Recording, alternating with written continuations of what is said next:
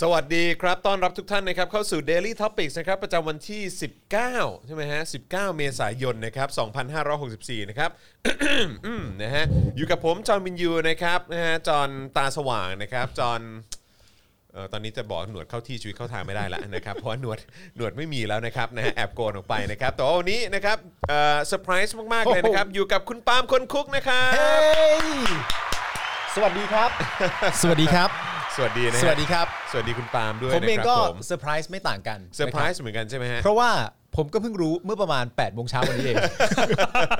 ผมก็รับโทรศัพท์8ปดโมงเช้านี่เอง ผมก็ลุ้นเมื่อคืน เออ ผมก็ลุ้นเมื่ออ้าวเดี๋ยวก่อนเอ่ออยู่กับอาจารย์แบงค์ด้ว อาจารย์แบงค์นะครับ นะฮะอาจารย์แบงค์กลับมาแล้วนะครับ อ่า แล้วก็อยู่ใน สวัสดีครับ สุขภาพที่ดีมากยิ่งขึ้นด้วยนะครับผมนะ ได้ ฮะ พักผ่อนอย่างเต็มที่ ใช่ ใครคิดถึงก็ทักทายเข้ามาได้นะครับเอ่อพิมพ์คอมเมนต์เข้ามานะครับ อัปเดตพูดคุยกันหน่อยดีกว่านะครับผม ครับ นะฮะอ่ะแล้วก็เอ่อก็อย่างที่บอกไปผมก็ลุ้นเมื่อคืนเหมือนกัน เพราะว่าเมื่อคืนนี้เนี่ยเอ่อครูทอมก็ส่งมาบอก อืม ตอนเอ่อประมาณสักทุ่มสองทุ่มหรือสาม อ่า ทุ่มผมจำไม่ได้ แต่ว่าตอน ครั ทุ่ บ มค่ำมาแหละนะครับโทรมาแล้วก็บอกว่าอ่ะเอ่อส่งข้อความมาบอกว่าอาจารย์ครับ ผมต้องผมต้องกักตัวนะผมไปไม่ได้อะไรเงี้ยเพอืมราะว่าไปเจอพี่ป้องนวัดมา ไปถ่าย แล้ว รูปด้วยกัน ถ่ายรูปคู่กันไม่ได้ใส่แมสด้วยไงก็ อืม คิด คิดว่าคงไม่มีอะไรใช่ไหมฮะ แต่ว่าก็เมื่อวานนี้ก็เพิ่งมีข่าวมาว่าคุณป้องนวัดก็ติดโควิดด้วย ครับ อาจารย์เอ่อเอ่อครูทอมก็เลยจะต้องแบบว่ากักตัวไอ้เราก็ส่งไปบอกพี่โรซี่กับเอ่อพ่อหมอนะครับ อ่า ว่าเอาไงดีเนี่ยเอออ ม เพราะว่าคุณปาล์มก็รู้สึกว่าเหมือนคิวสัปดาห์นี้ก็จะไม่ว่างมั้งอะ จ ไเย ริง ๆ ผมต้องไป ใช่คุณ ทะเล ปาล์ม แล้ว คุณปาล์มเหมือนมีทริปกับเอ่อครอบครัวด้วยเหมือนกัน ใช่ อะไรอย่างเงี้ยเออแต่แต่ไอ้เราก็แบบเฮ้ยเชื่อยังไงดีวะอะไรอย่างเงี้ย อ่า แล้วก็ไปมาพอตอนเช้า ครับ เอ่อพี่โรซี่ก็ส่งมาบอกในกลุ่มว่าอ๋ออา เพราะตอนที่แรกพ่อหมอว่าเดี๋ยวพ่อหมอมาแทนให้ก็ได้ อ่า อะไรอย่างเงี้ยเออนะฮะแต่ว่าก็เอ่ออัปเดตมาล่าสุดก็คือสัปดาห์นี้แทบจะทั้งสัปดาห์ ครับ ผม เป็ มันกลับมาแล้ว คุณปฮะ มันกลับมาแล้วครับ เป็นณปเออครับ มันกลับมาเป็นสัปดาห์แห่งปาล์มอีกแล้วครับ สัปดาห์แห่งปลายไปแล้ว แต่ ครับ มันเป็น ผ สัปดาห์แห่งปาล์มที่ไม่มีวันศุกร์ครับผม ไม่มีวันศุกร์นะ ไม่เป็นไร เอ ไม่เป็น อ ไร แต่จันทร์ถึงพฤหัสก็เป็นคุณปาล์ม เป็หมนดลย สัปดาห์เป็นมินิสัปดาห์แห่ง อ่า ปาล์ม ใช่ครับผม ครับ almost นะฮะ almost almost palm week almost palm week ครับผม เออนะครับผมนะฮะใครคิดถึงกันก็ทักทายเข้ามาได้นะครับ ครับ คิดถึงด้วยการสนับสนุนพวกเราก็ได้นะครับ เริ่มต้นอย่างแรกเลยด้วยการกดไลค์แล้วก็กดแชร์กันนะครับนะแล้วก็อย่าลืมสนับสนุนเติมพลังชีวิตให้กับพวกเราเข้ามานะครับ ใช่ ทาง ครับ บัญชีกสิกรไทยครับ 0698 975 539 หรือสแกน QR code ก็ได้นะครับเออนะฮะเติมพลังเข้ามานะครับ ครับ นะฮะแล้วก็อย่าลืมเอ่อสนับสนุนเราแบบรายเดือนได้ด้วยเหมือนกันนะครับ ผ่านทาง YouTube Membership นะครับ กดปุ่มจอยหรือสมัครข้างปุ่ม subscribe ได้เลยนะครับนะฮะแล้วก็อย่าลืมกดกระดิ่งด้วยนะฮะจะได้เตือนทุกๆ ครั้งนะฮะที่เอ่อมีคลิปใหม่หรือว่ามีไลฟ์ให้คุณได้ติดตามกัน อันนี้ผมว่ามันเป็นเอ่ออีกหนึ่งช่องทางที่ดีมากเลยนะ ครับ นะครับถ้าใครที่อยากจะสนับสนุนเราแบบต่อเนื่องนะครับนะฮะก็สามารถสนับสนุนได้แบบรายเดือนได้ด้วยเหมือนกันนะ ใช่ครับ นะฮะส่วนใครที่อยากจะสนับสนุนแบบต่อเนื่องเหมือนกันแบบรายเดือนก็ทำได้ผ่านทาง Facebook ด้วยนะครับ ฮะ ด้วยการกดปุ่ม Become a supporter นั่นเองที่หน้าเพจของเรานะครับ ครับ หรือว่าเอ่อลองดูข้างใต้ไลฟ์ของเราเนี่ยมันจะมีปุ่มให้กดได้ด้วยเหมือนกันนะครับในการจะมาเป็น supporter นะครับหรือว่า ครับ จะส่งดาวเข้ามาก็ได้นะครับนะฮะหรือว่านี่เลยไปช้อปปิ้งกันที่ Spoke Dark Store นี่ ไปได้เลย เลยนะครับนะแล้วก็วันนี้หยอดอีกนิดนึงจริง ๆ แล้วก็มีผู้ที่สนับสนุนเราเหมือนกัน ครับ นะครับอ่าก็เขาส่งมาบอกว่า คือเขาส่งมาในเอินสตาแกรมบอกว่าเฮ้ยเนี่ยจริง ๆ อยากจะร่วมสนับสนุน อยากจะร่วมสนับสนุน Daily Topics ครับ แล้วก็ Spoke Dark TV เหมือนกัน แต่ อ่า ว่าขอสนับสนุนเป็นผลิตภัณฑ์ที่เขาที่เขาทำได้ไหม ครับผม สนับสนุนพวกเราสนับสนุนทีมทีมงานเนี่ยอาจาร ครั ย์ บ แบงค์ด้วยนะครับเขาก็เลยส่งเป็นอาหาร ครับ ซึ่งเป็น plant based อ่า มาให้พวกเราได้ชิมกันด้วย ฮะ นะครับซึ่งถือว่าเป็นอาหารที่อร่อยนะ ใช่ คือจะเรียกว่าอะไรเป็นก็เป็นเจเนอะอาหารเจเนอะ ก็ผมว่าก็คืออาหารเจแห มัง ละ สวิรัตไหม ไม่รู้ เออ ไม่ แต่ ไม่ แต่คือ ไม่ทราบ แต่คือ ผม ชื่อร้านเขาชื่ออะไรนะฮะเจเจ เจนิดเจนิดจิ๊บ เอ อใช่เออเจดิดจิต Jedid Jit นี่อ่ะเดี๋ยวเปิดให้ดูอันนี้เป็น อ่า อินสตาแกรมเขานะครับ ครับ นะเจดิดจิตนะครับก็สามารถไปกด Follow กันได้นะครับ ใครที่ชอบเมนูอาหารที่เป็นแบบอาหารเจ อ่าน นะครับหรือว่าอาหารแบบ plant based นะครับที่เป็นแบบเพื่อสุขภาพ ครับ นะครับแล้วก็แบบนะอยากจะเขาเรียกว่าอะไรเหมือนช่วงนี้อยากทานเจ หรือว่าเออช่วงนี้อยากจะทานมังอะไรอย่างเงี้ยก็สั่ง ใช่ ร้านนี้ได้เมื่อเมื่อกี้เราทานไปมีเป็นอะไรนะ เป็น เนี่ยมันมีชื่อ ห เม มู นู หมูสามชั้นป่ะ ที่เราทานไปเป็นหมูกรอบน้ำจิ้มซีฟู้ดแน่ อ่าใช่หมูกรอบน้ำจิ้ม ใช่ ซีฟู้ด ใช่ อันนี้อันนี้ ครับ อันนี้ก็อร่อยแล้วก็ อร่อย ไอ้ไอ้อันข้างบนอะไรนะ ๆ มันมีโท ข้า ฟู งๆกันโทฟูซอสงา ซอส แซ่บ หนาแซ่บ เอออั นนี้เราก็กิน เวิ ไปแล้วอร่อย ใช่ นะครับ ใช่นะครับ ซึ่งตอนเขาส่งมาก็จะส่งมาเป็นคล้ายๆไอ้รูปซ้ายบนเมื่อกี้ครับ ใช่ใช่ใช่ใช่ นี่ ใช่ เป็นแพ็กเกจอย่างนี้เลย ครับผม นี่นะครับนะเขาจะส่งมาให้ดูแลดีมาก ครับ แพ็กเกจจิ้งก็ดีมาก ดี นะครับนะก็เป็นกล่องกระดาษแล้วก็มีพลาสติกคัฟเวอร์อยู่ด้านบน อ่าน นะครับนะแล้วก็ใส่ถุงมาดูแลอย่างดีเลยนะครับ ครับ แล้วก็ ผม คือทุกอย่างดีมากเลยรสชาติก็ ใช่ ดีน้ำจิ้มน้ำจิ้มก็เด็ดมาก น้ำจิ้มอร่อย น้ำจิ้มเด็ดเลย น้ำจิ้มอร่อยเลยทีเดียว เออ นะครับ นะฮะ อ่าคือจะบอกว่าวีแกนหรือเปล่าผมก็ไม่แน่ใจนะ เพราะวีแกนมันก็มีรายละเอียดพิเศษเข้าไปอีก แต่คือผมคิดว่าเรียกได้ชัวร์ๆคือเป็นเป็นเจอ่ะ เอ่ออาจจะเจไม่แน่นอน วีแกนครับเพราะ เออ ว่า มันอาจจะไม่วีแกนเนาะ ไม่ไม่แน่ใจ เออ ว่าไข่อันนี้ไข่ไข่ไก่จริงๆ หรือไข่ไก่จริง อ่าใช่ใช่ใช่เราก็ไม่ชัวร์เหมือนกั ไม่ น มี นะ แต่ รับ คือคือวีแกนมันมัน มันมันจะ มันลึกซึ้งกว่านั้น มันจะขั้นกว่าไปอีก ครับ เออ นะครับนะฮะอ่ะ อันนี้ แล้วก็ เป็น เมนูนี้ขวาขวามือเนี้ย เอออันนี้ ขวา มี เย ชื่อเรียกไหม ชื่อชื่อว่าอะไรเมนูอะไรนะ เสือร้องไห้แจ่ว เสือ จี๊ดจ๊าด เอออันเนี้ย อันนี้อร่อย อันเนี้ยโดนเลย อันนี้ก็โดน อันนี้โดอันนนี้ก็ เลย โด ครับ นอันนี้อร่อยนะค อั รั น บ นี้เหมือนเลยฮะ เหมือนเออนะ เห เห มื มื อเลอน นเลย ยนะ เหมือนเลย ฮะ เหมือนเลยนะครับนะเพราะฉะนั้นใครสนใจก็ไปสั่งกันได้นะครับ แล้วก็ขอบคุณทางเอ่อร้านเจดิจีดด้วยนะครับ ครับ เขาจริง ๆเขาส่งเขาเขียนข้อความแนบมาให้ด้วยนะเขาบอกว่าทุกคุณจรและทีมงาน พวกเราเจดิจีดขอเป็นกำลังใจและเป็นอีกแรงสนับสนุนให้กับคุณจรและทีมงานทุกคนที่จะยืนหยัดเป็นกระบอกเสียงของประชาธิปไตยตลอดมา โอ้ ศักดินาจงพินาศประชาราชจงเจริญ โอเคเลย นะครับ ครับนะยังไงก็ไปอุดหนุนกันได้นะครับเขามีเขามีไลน์ด้วยนะก็ก็คือแอดได้เลย ครับ นะครับแล้วก็ไปสั่งเมนูอาหารก็ได้ เมนูแบบอร่อยเยอะมากเลย อร่อยฮะ นะครับนะเพราะฉะนั้นลองไปสั่งกันดูนะครับแล้วก็ขอบคุณทางเจดิจิด้วยที่ ครับ สนับสนุนพวกเรากับอาหารเฮลตี้ฟู้ดนี้นะครับ คือจริงๆ เขาบอ หลั ก ก เป็นเ e อ่า g เ t เรียนเนาะ โอเค เออครับ คือจริง ๆ อาหารเอ่อเหล่านี้หรือว่าอาหารลักษณะนี้ที่เป็นอาหารเจเนี่ยสิ่งที่สำคัญที่ทำให้มันอร่อยมันคือการปรุงรส ๆใช่ แล้วก็ทางร้านที่เราชิมไปเสร็จเรียบร้อยแล้วเนี่ยก็คือปรุงรสมาแบบ ก็คือแจ่มเลยฮะ ใช่ ก็คือแจ่มเลย แจ ค ม รับ เลยแจม อ่า เลยนะครับนะฮะก็ลองไปสั่งกันดูนะครับ ครับ นะฮะอ่ะโอเค คุณเส้นทางชีวิตประชาธิปไตยบอกว่าเย้สวัสดีครับผมเงียบเหงาไปหลายวันเลย อ่าน นะครับดูท่าทางหลายคนก็จะรอเหมือนกันนะเนี่ยว่า ครับ เราจะกลับมาพร้อมกับประเด็นไหนบ้างนะครับมีเรื่องราวให้คุยกันเยอะนะค ค รั รั บบ อ๋อแล้วก็อีกอันหนึงที่ผมลืม เออ ขอเปิดคลับเฮาส์แป๊บนึงได้ไหม เอาได้สิครับ พอไม่ได้จัดหลายวันลื ม ลืมใหญ่เลยที ลืม เนี้ย ลืมหลายอย่างเลยเออนะครับ ระหว่างคุณเปิดขับเฮาส์เราก็ถ่ายรูปเล่นกันดี กว่า คนเป็นกันเอง ชิลมากชิลมากเออนะครับ การจะเรียวไปไหน รายการจะเรียวไปไหน โอ้ก็เมื่อเทปที่แล้ว ตอนผมก็จัดคนเดียวกับอาจารย์ ก่แบอนหยุดงค์ ยาว เออโอ้โห เออ สุดยอดมาก คือพอจัดรายการเสร็จแล้วแทบจะไปสลบอ่ะ ใช่ เพราะว่าแบบคือพูดคือพูดเยอะมากอ่ะ ใช่มันต้อง เ มันต้องการจัดรายการคนเดียวตลอดระยะเวลาแล้ววันนั้นคุณจัดไปใช้ระยะเวลาทั้งหมดเท่าไหร่ ชั่วโมงครึ่งสอง ชั่ ชั่ ว ว โม โม ง ง สี่สิบห้า ชั่วโมงสี่ ว้าว ชั่วโมงสี่ห้านาที แต่นั่นคือแบบไปเรื่อยๆไปเรื่อยๆนะ อ่า ใช่ใช่ ใช่ คือไม่เร่งไม่เร่ง ไม่ได้เร่ง ไม่ไม่บีบมัน ใช่ ไปเรื่อยเร่ง อ่า ไม่ได้เร่งนะ เพราะถ้าเร่งนี่ก็คือก็มีคารายการนะ ตายครับเออตายจริงๆนะครับแต่ว่าคุณผู้ชมก็น่ารักคุณผู้ชมก็ส่งข้อความเข้ามาร่วมพูดคุยกับเราเยอะ ดี นะครับ ครับ นะก็น่ารักมากๆเลยนะครับ ขออนุญาตเก็บตรงนิดนึงครับ คุณ ครับ คุณอลินส่งเข้ามาฮะว่าอาหารของร้านเจดิทิสเนี่ยเป็นอาหารเจร้อยเปอร์เซ็นต์ ครับ ไข่ดาวก็เป็นไข่ดาวเจครับผม อ่าสามารถดูข้อมูลเพิ่มเติม แล้วก็สั่งได้เลยนะครับที่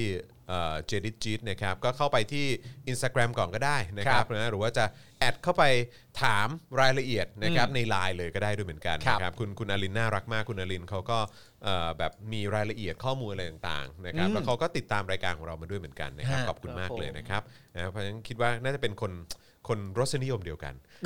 รสนิยม เออ นะครับ ใครที่ดูรายการนี้ อ่า ไปสั่งกับทางจิริจิตหรือว่า ครับ ทางคุณอลินเนี่ย อ่า ผมเชื่อว่าก็น่าจะอ่ะคุยกันถูกปาก คุยกันถูกคอนะครับผม ใช่ถูกปาก เพราะว่า ถู จ กคอ ริง ๆ แล้วในบรรดารสนิยมทั้งหมด ครับ ที่เราสามารถเลือกสรรจะมีได้เนี่ ครั ย บ ผมว่าการมีรสนิยมทางประชาธิปไตยนี่น่าจะดีที่สุด ถูกต้อง เพราะว่า ถูกต้ สำ อง คัญนะฮะ ถูกต้อง ถูกต้อง เฮ้ย ออ คุณมีรสนิยมแบบไหน ผมมีรสนิยมแบบประชาธิปไตยครับ เ นี่ ออ เท่ไปเลย มันคือสไตล์เรา สไตล์เราอยู่แล้ว มันคืสไตล์เรามันคือ เออ สไตล์เรานะครับ คุณทีนิดา นะครับ บอกว่าวันนั้นพี่จอนลืมพูดเรื่องโรงเรียนหญิงล้วนย่านบางกระบือ จะพูดอีกไหมคะ โรงเรียนหนูเอง อ่าโอเค เดี๋ยว อืม เดี๋ยวขอดู ขอดู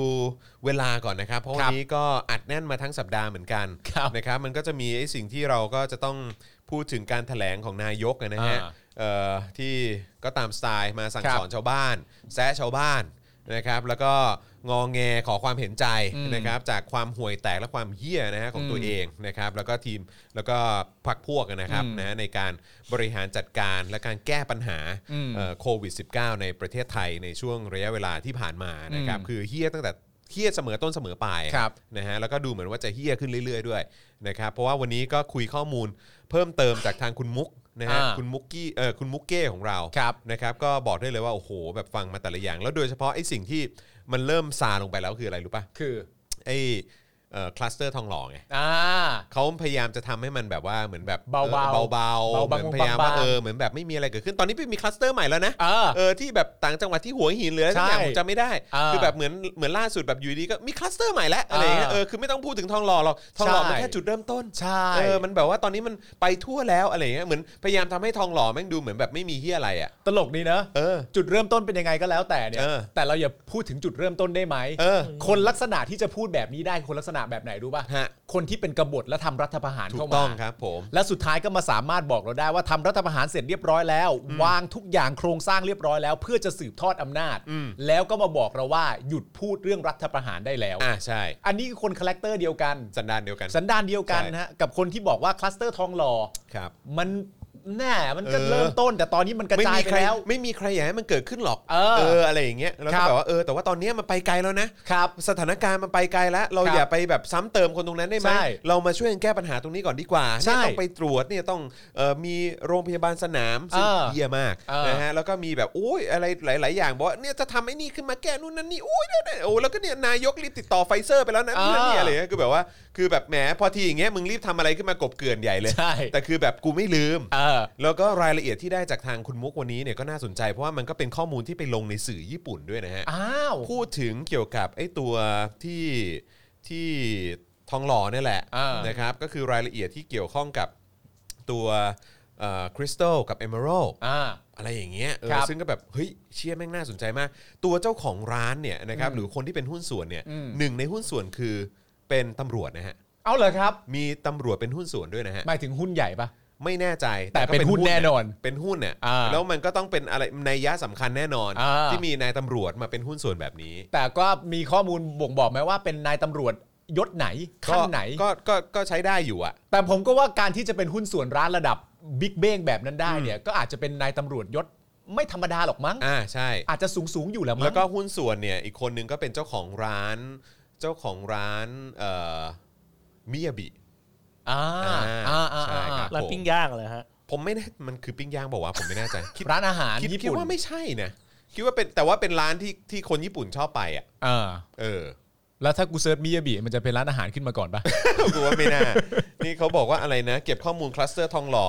แพร่โควิดรอบ 3 เขาบอกว่าฮิตในนักท่องเที่ยวญี่ปุ่น เลยลองหาข้อมูลหน่อยสรุปว่าเจอจริง มีการบรรยายภายในร้านว่ามี 5 ชั้น อ่า ห้อง VIP จุได้กี่คนกี่คนอะไรก็ว่ากันไป ครับ ค่าสมาชิกเริ่มต้นที่ 20,000 บาท ถ้าเรียกสาวๆ มา 40 นาที 390 บาท อ่า ถ้าไม่ใช่สมาชิก 450 บาท ราคาขึ้นอยู่กับแรงกิ้งของสาว อ่า มาแล้วครับนาราชามาแล้วครับ อะไรฮะ เป็นตำรวจระดับ พันตำรวจ ตรี ๆ พันตำรวจตรี พันตำรวจตรี ถือ ถื อ อยู่สิบห้าเปอร์เซ็นต์ 15%ก็ถือว่าเยอะอยู่ โอ้ นะ ซึ่งก็ไม่รู้ว่าเป็นหุ้นลมหรือเปล่า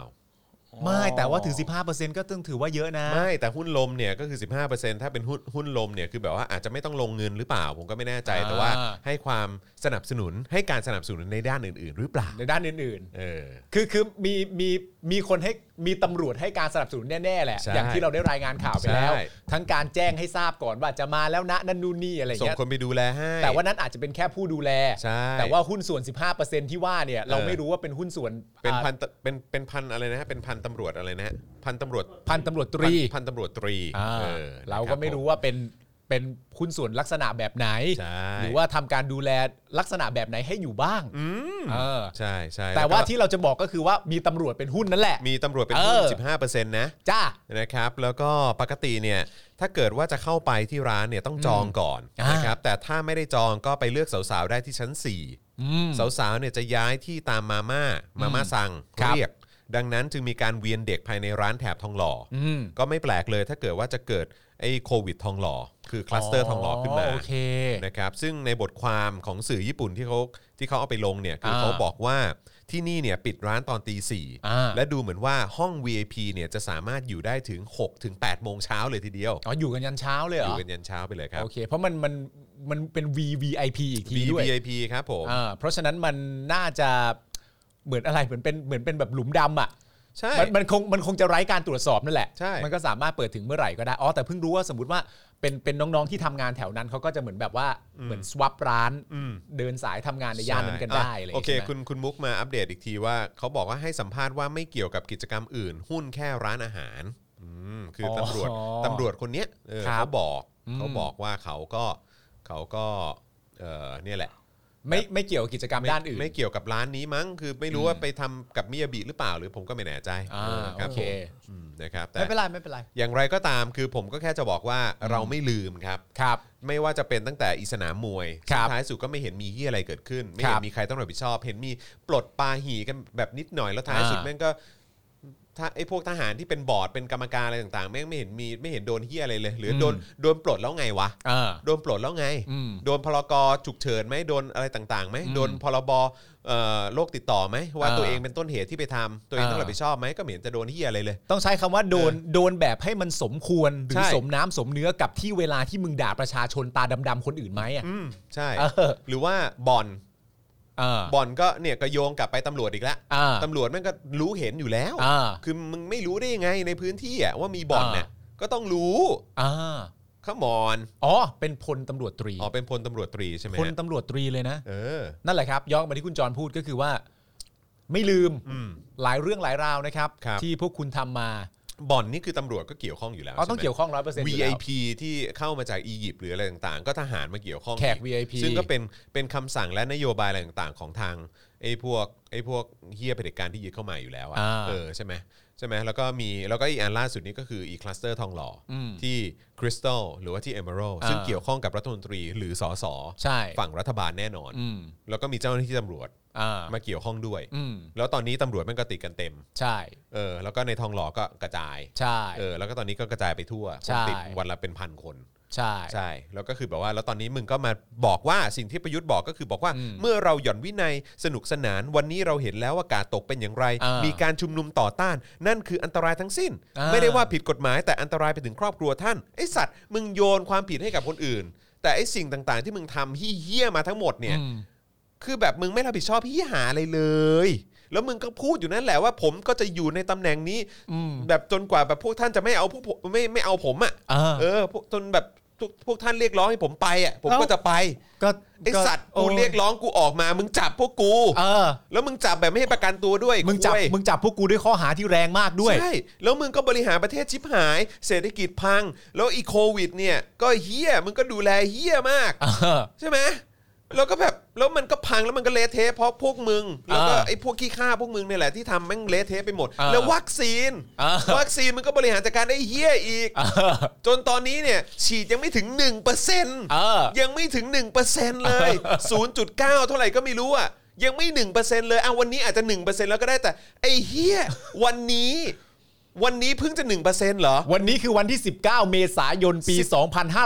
2564 นั่นแหละฮะ อ่า จนตอนนี้อีเอ่ออะไรนะ อิสราเอล อ่า เอ่อก็บอกว่าไม่ต้องใส่แมส เขาจะไม่ใส่แมสกันแล้วนะ เพราะเขาฉีดเกินร้อยเปอร์เซ็นต์ไปแล้ว เออ อสเตรเลียนิวซีแลนด์ตอนนี้ก็ยกเลิกเรื่องของการเอ่อห้ามการเดินทาง อ่า แล้วก็คือให้ 2 ประเทศนี้สามารถท่องเที่ยวไปมาหาสู่กันได้ อ่า เพราะเขาควบคุมได้แล้ว แล้วก็เริ่มฉีดวัคซีนกันไปแล้ว อ่า สหรัฐอเมริกากำลังจะฉีดครบร้อยเปอร์เซ็นต์แล้วนะสำหรับผู้ที่อยู่ในกลุ่มเสี่ยงหรือผู้ที่สูงอายุอ่ะ อ่า สหรัฐอเมริกาเพราะฉะนั้นคือมึงอย่ามาพูด อ่า คือผมเห็นไอีพวกสลิมออกมา แก้ตัวให้รัฐบาลนะ บอกว่าแบบ อ๋อ นี่ก็ทำไงได้ ประเทศไทยเนี่ย มันฉีดฉีดได้น้อยกว่า อ่า สิงคโปร์หรืออะไรต่างๆ ก็เพราะว่าสิงคโปร์คนน้อย อ่า เออสิงคโปร์คนน้อย จำนวนจำนวนคนประชากรมันน้อยกว่า ไม่เหมือนกันไม่เหมือนกันเพราะฉะ แล้ว นั้น อเมริกานี่คนน้อยไหม อเมริกาคนน้อย คน ไหะ น้อยมากเลย คนน้อยมากเล อยเมริกานี่คนน้อย แล้วพอพอเราพอเรายกบอกว่าอเมริกา เออ ฉีดได้เยอะกว่า เขาว่าไง แม่งบอกว่า บ อ อกว่า เมริกาเขารวยกว่า เฮ้ย อ้าวไอ้สัตว์ ไอ้เหี้ย อ้าวไอ้สั เหี้ ต ย ว์ ที่วันนั้นมึงบอกว่าประเทศไทยโคตรรวย ใช่ก็เลยบอกว่าแล้วพอแล้วพอของเรามีปัญหาเรื่องของวัคซีนปุ๊บแล้วบอกว่าทำไมไม่ทำไมไม่ไปโควัค อ่า จะได้จะได้ได้วัคซีนเข้ามาก่อน แล้วก็ อ่า ได้มาฉีดก่อนด้วย อ่า ก็บอกว่าประเทศไทยไม่ได้ไม่ไม่ได้ยากจนขนาดนั้น อ้าว ตกลงเรารวยหรือจน นั่นเลยดิ ตกลงเรารวยหรือจน ไอ้สลิ มไอ้สลิมทั้งหลาย หรือว่าไอ้พวกกองเชียร์รัฐบาลทั้งหลาย คือมึงเป็นเฮียอะไร คือ เป็นอะไรครับ คือ เนี่ มึ ย งก็เห็นว่ามันเฮี้ยมากอ่ะเจ็ดปีที่ผ่านมามึงก็เห็น อ่าฮะ อ่ะมึงจะทำเป็นมองไม่เห็นก็ไม่เป็นไรแต่อันนี้เนี่ยมันกระทบ เออ แล้วก็มีไอ้พวกดาราหรือไอ้พวกไฮโซเซเลบอะไรต่างๆ ออกมาบอกว่า เนี่ย รอบนี้มันหนักจริง ๆ นะ เออ อ อ ยู่บ้านกันเถอะได้โปรดขอร้อง ไอ้สั ตว์ คนอื่นเขาไม่มีจะแดกแล้ว เขาไม่ได้ไปอีเวนต์หรือว่าลงไอจีทีนึงได้เป็นหมื่นนะเว้ย เออ เข้าใจเปล่า คนเรามันหา คนเงิน เขาทำ ได้ไม่เท่ากันนะฮะ ทำงานแบบหาเช้ากินข้ามอ่ะหรือบางคนคนเข้ามาอยู่ในกรุงเทพแม่งได้เงินเดือนแบบหมื่นห้า อ่า คุณคิดดูหมื่นห้าใช้ทั้งเดือนน่ะ อืม ค่าเดินทางค่ากินค่าอยู่ค่าที่พัก ส่งกลับไปบ้านหรืออะไรต่างๆ หรือเปล่าก็ไม่รู้เหมือนกัน เออ แล้วนี่ยังไม่พูดถึงคนตกงานนะ เออ คือแบบแม่งเฮี้ยชิบหายขนาดไหนพวกมึงก็ยังเชียร์เนอะ เชีย พวกมึงไม่โง่ มึงก็เฮี้ย มีสองอย่าง ไพวกลิม เหรอ เออไอ้พวก เออ สลิมหรือไอ้พวกที่แม่งเชียร์ไอ้เฮี้ยตู่แล้วก็พักพวกของแม่งเนี่ย อ่ามึ มึงไม่โง่มึงก็เฮี้ยมีอยู่แค่สองอย่างโหวตกันเข้ามาฮะ อ่า ไอ้พวกนี้มันโง่หรือมันเฮี้ยฮะ มีสองอย่างให้เลือกเหรอ มีสองอย่างฮะไม่โง่ก็เฮี้ยฮะ หนึ่งคือโง่นะ ใช่ สองคือเฮี้ยนะ ใช่ อ่าโหวตมา เออ อยากดูเหมือนกัน ไอ้สัตว์ อยากดูเหมือนกั ไอ้ น สัตว์ สันดานแม่งไม่ได้ต่างกันเลยอ่ะจริง ไอ้เหี้ย ๆ ไอ้คนที่อยู่อยู่ในอำนาจที่ยึดอำนาจเข้ามา เออ เออกับไอ้พวกที่แม่งเชียร์เนี่ย เออ สันดานไม่ได้ต่างกันเลยจริง เออ ๆเออ จริง ๆ แต่ว่าในความเป็นจริงที่คุณจรพูดอ่ะมันก็สมเหตุสมผลไงเพราะว่าในความเป็นจริงแล้วเนี่ยพวกเขาที่เฮี้ยขนาดนั้นเนี่ย มันก็อยู่ไม่ได้หรอก เออ ในความเป็นจริงแล้วอ่ะ ถ้าเกิดว่าบังเอิญมันไม่มีคนที่โง่และเฮี้ยคอยสนับสนุน และคอยเชียร์ให้อยู่ตลอดเวลาอย่างเงี้ย มันก็สามารถอยู่ได้อันเป็นเป็นลักษณะแบบนั้น แต่ประเด็นก็คือว่า ถ้าสมมุติว่า แกล้งโง่อ่ะมึงจะแกล้งโง่ได้ถึงขนาดไหนกันเชียววะ อืม มึง ใช่ ต้องเจ็บตัวขนาดไหนถึงจะแกล้งโง่ วันนี้แม่งก็มีเรื่องฮาเขาอีกผมนี่ขำมากเลยนะ แต่ผมจะไม่บอกว่าใครไอ้ล่าสุดที่คุณเพิ่งโพสต์ไปใช่ไหมที่ ว่า ที่คุณเพิ่งโพสต์ใน Facebook ไปที่แบบว่า ความเฮี้ยมากกว่านั้นคือเสือกมีคนที่คอยเชียร์และอะไรต่างๆกันานานั่นนู่นนี่อะไรต่างๆกันานาก็ว่าไปอะไรอย่างเงี้ยแล้วมันมีอันนึงที่ผมขำมากก็จะไอ้เฮี้ยแต่กูไม่อยากให้ไปดูเพราะกูก็รู้จักเขานั่นแหละแต่ว่าเหมือนอารมณ์แบบเขาก็เข้ามาถามคุณอะว่าแบบว่า แล้วผมก็อ่านผมก็ขำมากว่าเออแล้วเราทำอะไรได้มากกว่านี้ไหม อ๋อเออเอ เอ อ อ ผ อั ม นนั้ผนมก็เลยไม่ตอบไง ก็โอเคเข้าใจ ผมแบบไอสัตว์กูทำมาเจ็ดปีแล้ว ก็เข้าใจ คือริงๆดูกูก็ได้ แต่ว่าแต่ว่าประเด็นคือมึงในในฐานะคนรู้จักกันเนี่ย เออ มึงมึงไม่ตอบก็ดีแล้ว เออ เพราะถ้าเกิดว่ามึงตอบเนี่ยกูก็เชื่อว่ามึงจะตอบไปในในความรุนแรงไงกูก็แบบลุ้นอยู่ว่าไอ้เฮียจอนอย่าตอบนะ อย่าตอบเพราะว่ามันรู้จักกันทั้งหมด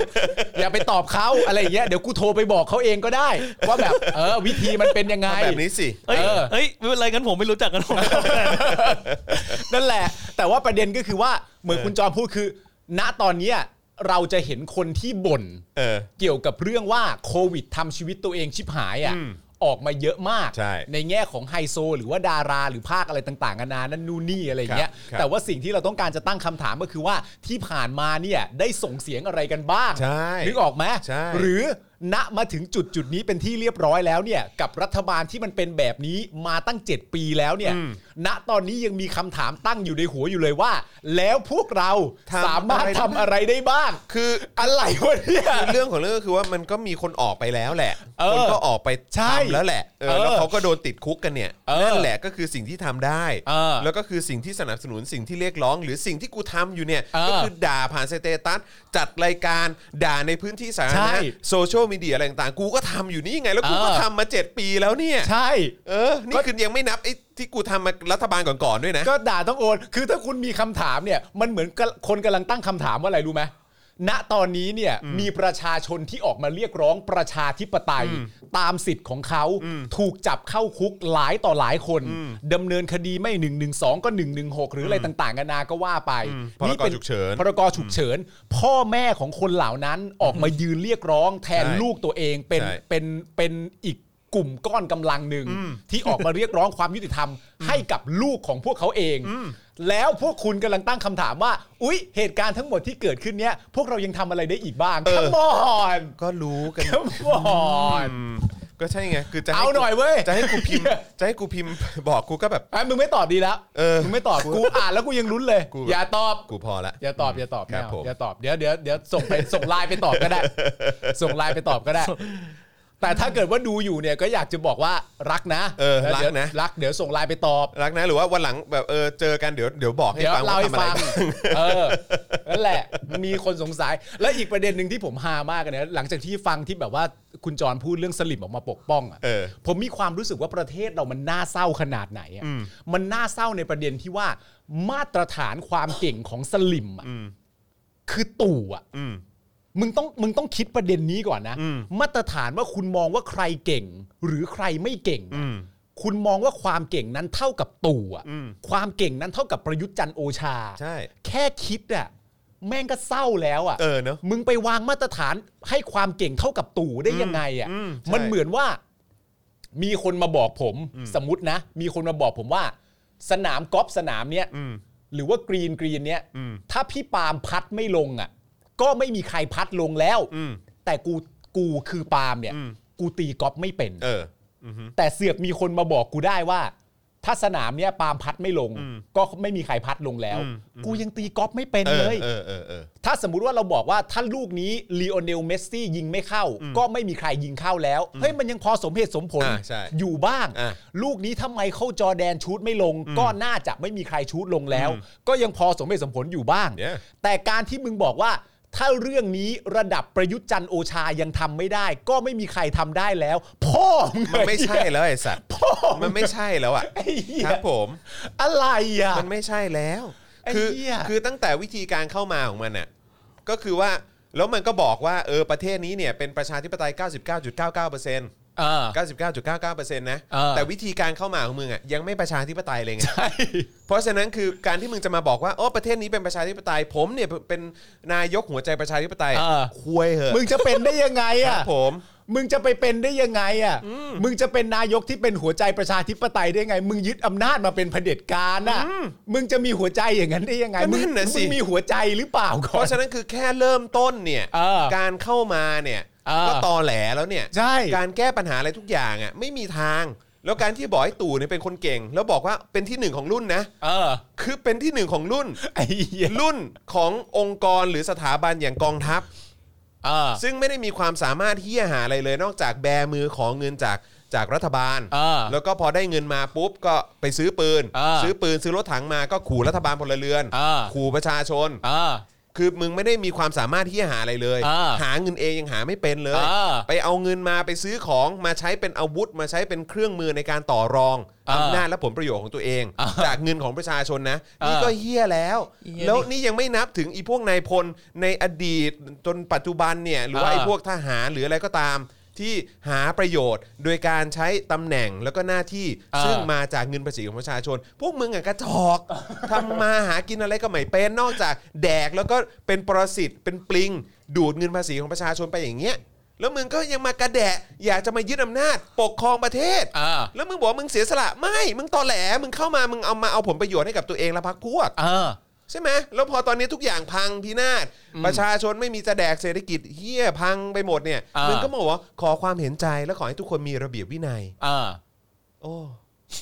ไม่คุณคุณต้องมีจินตนาการเกี่ยวกับเรื่องนี้ไปมากกว่านั้นในความรู้สึกผมอะถ้าคุณมีความรู้สึกว่าตู่เนี่ยแม่งเป็นคนที่สามารถจะจัดการ เพราะว่าในความเป็นจริงแล้วเนี่ยการนำมาซึ่งวัคซีนเนี่ยมันมีหลายเรื่องประกอบกันที่คุณต้องมีสกิลหรือความเชี่ยวชาญด้านนั้นๆนะเช่นการประกอบธุรกิจกับต่างชาติ ใช่ แต่ตู่เป็นทหารนะนึกออกไหมเรื่องโรคภัยไข้เจ็บ เรื่องเรื่องหมอเรื่องการรักษาพยาบาล แต่ตู่เป็นทหารนะ ใช่ และในความเป็นจริงสมมติว่าเขาพูดแบบว่า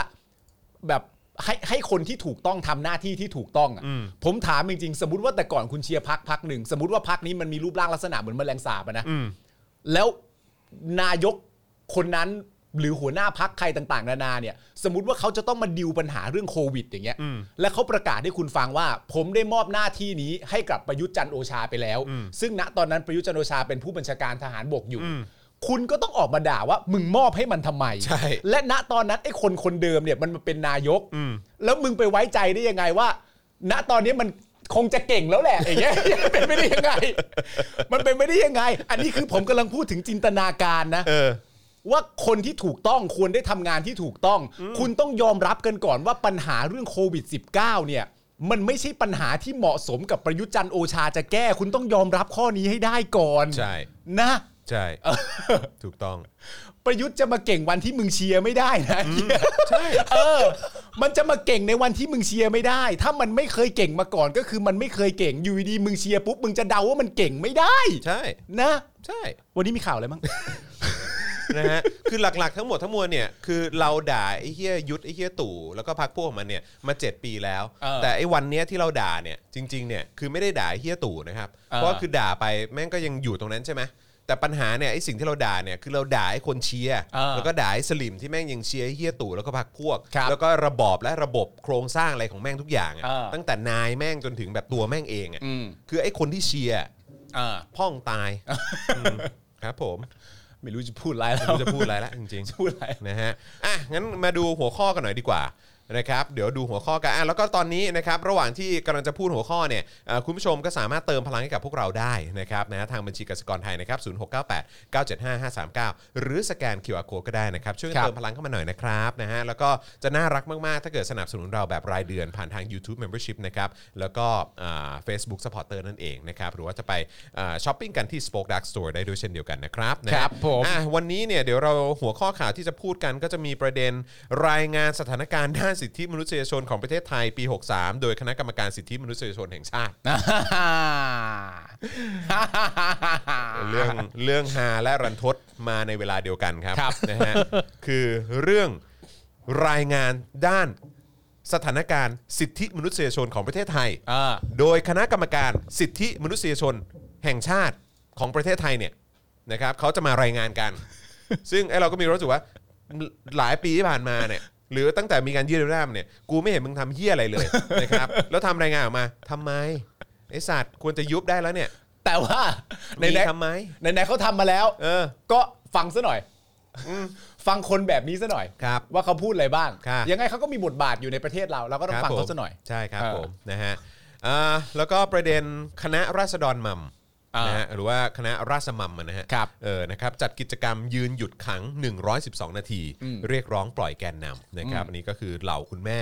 นะครับของ ค นั รั ก บ ต่อสู้เพื่อประชาธิปไตย อืม นะครับที่เอ่อออกมาเรียกร้องนะครับออกมาด้วยตัวเองเลยนะครับมาสู้เพื่อลูกของตัวเอง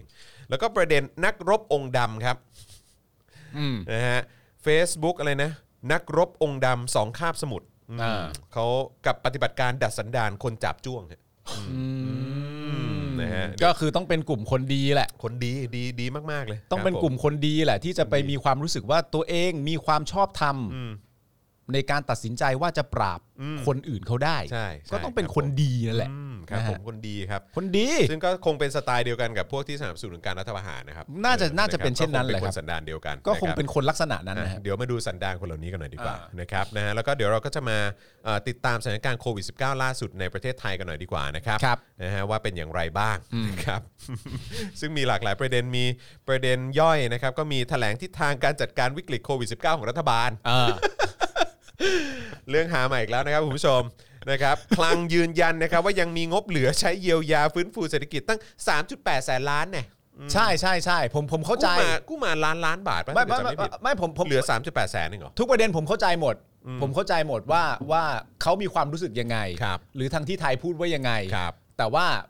เราก็สามารถจะเลือกเชื่อได้นะ อ่ะอ๋อแน่นอนครั ว่า บ คุณจะเชื่อ world bank อืม หรือหรือธนาคารโลก อ่า หรือจะเชื่อประเทศไทยดี อ่า เพราะว่า world bank ก็จะพูดอีกอย่างหนึ่ง ใช่ ว่าเท่าที่ติดตามดูมา เนี่ย ประเทศไทยคงไม่มีการกระเตื้องด้านเศรษฐกิจในการเยียวยาหลังภาวะโควิดแน่นอน เพราะดูแล้วตามนโยบายที่วางไว้ จะไม่ค่อยเกี่ยวข้องกับการเยียวยาเศรษฐกิจหลังโควิดเท่าไหร่นัก คือ เชื่อ world bank คือ ก็ได้ คือฮะคือทาง World Bank เนี่ยบอก เออ ว่าศึกษาแล้วนะ อ่าม มาดูแล้วนะ ว่า เออ รัฐบาลไทยเนี่ยมีนโยบายในการรับมือหรือการแก้ไขปัญหาเศรษฐกิจ เออ ระยะยาวที่ได้รับผลกระทบจากโควิด -19 อย่างไรบ้าง เออ World Bank หาดูแล้ว ไม่มี มันไม่มี เออ World Bank ก็เลยบอกว่าดูท่าทางแล้วเนี่ย เออ ไอการฟื้นตัวทางเศรษฐกิจเนี่ย เออ น่าจะยาก เพราะ ใช่ ดูในนโยบายแล้วเนี่ยมันไม่มีมันมีแต่แจกเงิน ใช่ มันมีแต่แจกเงิน เออ เออซึ่งคนที่น่าจะได้ประโยชน์จากการแจกเงินเนี่ย อ่า น่าจะเป็นนายทุนมากกว่า ใช่ ไม่ใช่ประชาชน เออแต่ว่าประเด็นก็คือว่านั่นมันคือสิ่งที่ world bank พูด ก็แล้วแต่คุณ แล้วแต่คุณคุณก็เลือกเอาสิว่าคุ ว่า ณ คุณจะเชื่อไอ้พวกองค์กรชังชาติแบบนี้หรือเปล่า เออ อ่า world bank เขาเขาก็คือมันก็แค่คุณให้กู้มา อืม และในฐานะคุณให้กู้เนี่ยเขาก็ต้องติดตามติดตาม tracking เงินที่เขาให้ไป เออหรือว่าหรือว่าเออหน่วยงานที่เกี่ยวข้องกับเนี่ย เออ การเงินระดับโลกแบบเนี้ย เออ เออ แต่ว่านั่นแหละครับ ถ้าสมมุติว่าเราเป็นคนไทย อืม เราก็ควรจะเชื่อ world bank เอาเป็นว่าคุณจะเชื่อไอ้เฮียตู่ ก็หได้รือคุณจะเชื่อหรือคุณจะเชื่อเวิร์แบงก์อ่ะ มันก็แล้วแต่ คนที่บอกว่าผมไม่เคยคิดจะเยือนหน้าจนะ เออ แต่ว่ามีเอกสารออกมาอีกทีหนึ่ง เออ ระบุว่าคิดมาแล้ว 6 เดือน ใช่ ครับผม ก็คุณจะเชื่อ แล้วก็ คนคนนั้นก็ได้ tracking record ใน 7 ปีที่ผ่านมา เออ มีคำพูดไหนของไอ้เฮียตู่ที่แม่งเชื่อได้บ้าง ใช่ อ่านะเพราะฉะนั้นคุณก็เลือกดูว่าคุณจะเชื่อเอ่อองค์กรอย่าง World Bank หรือคุณ เออ จะเชื่อคำพูดจากจากปากของคนที่ชื่อ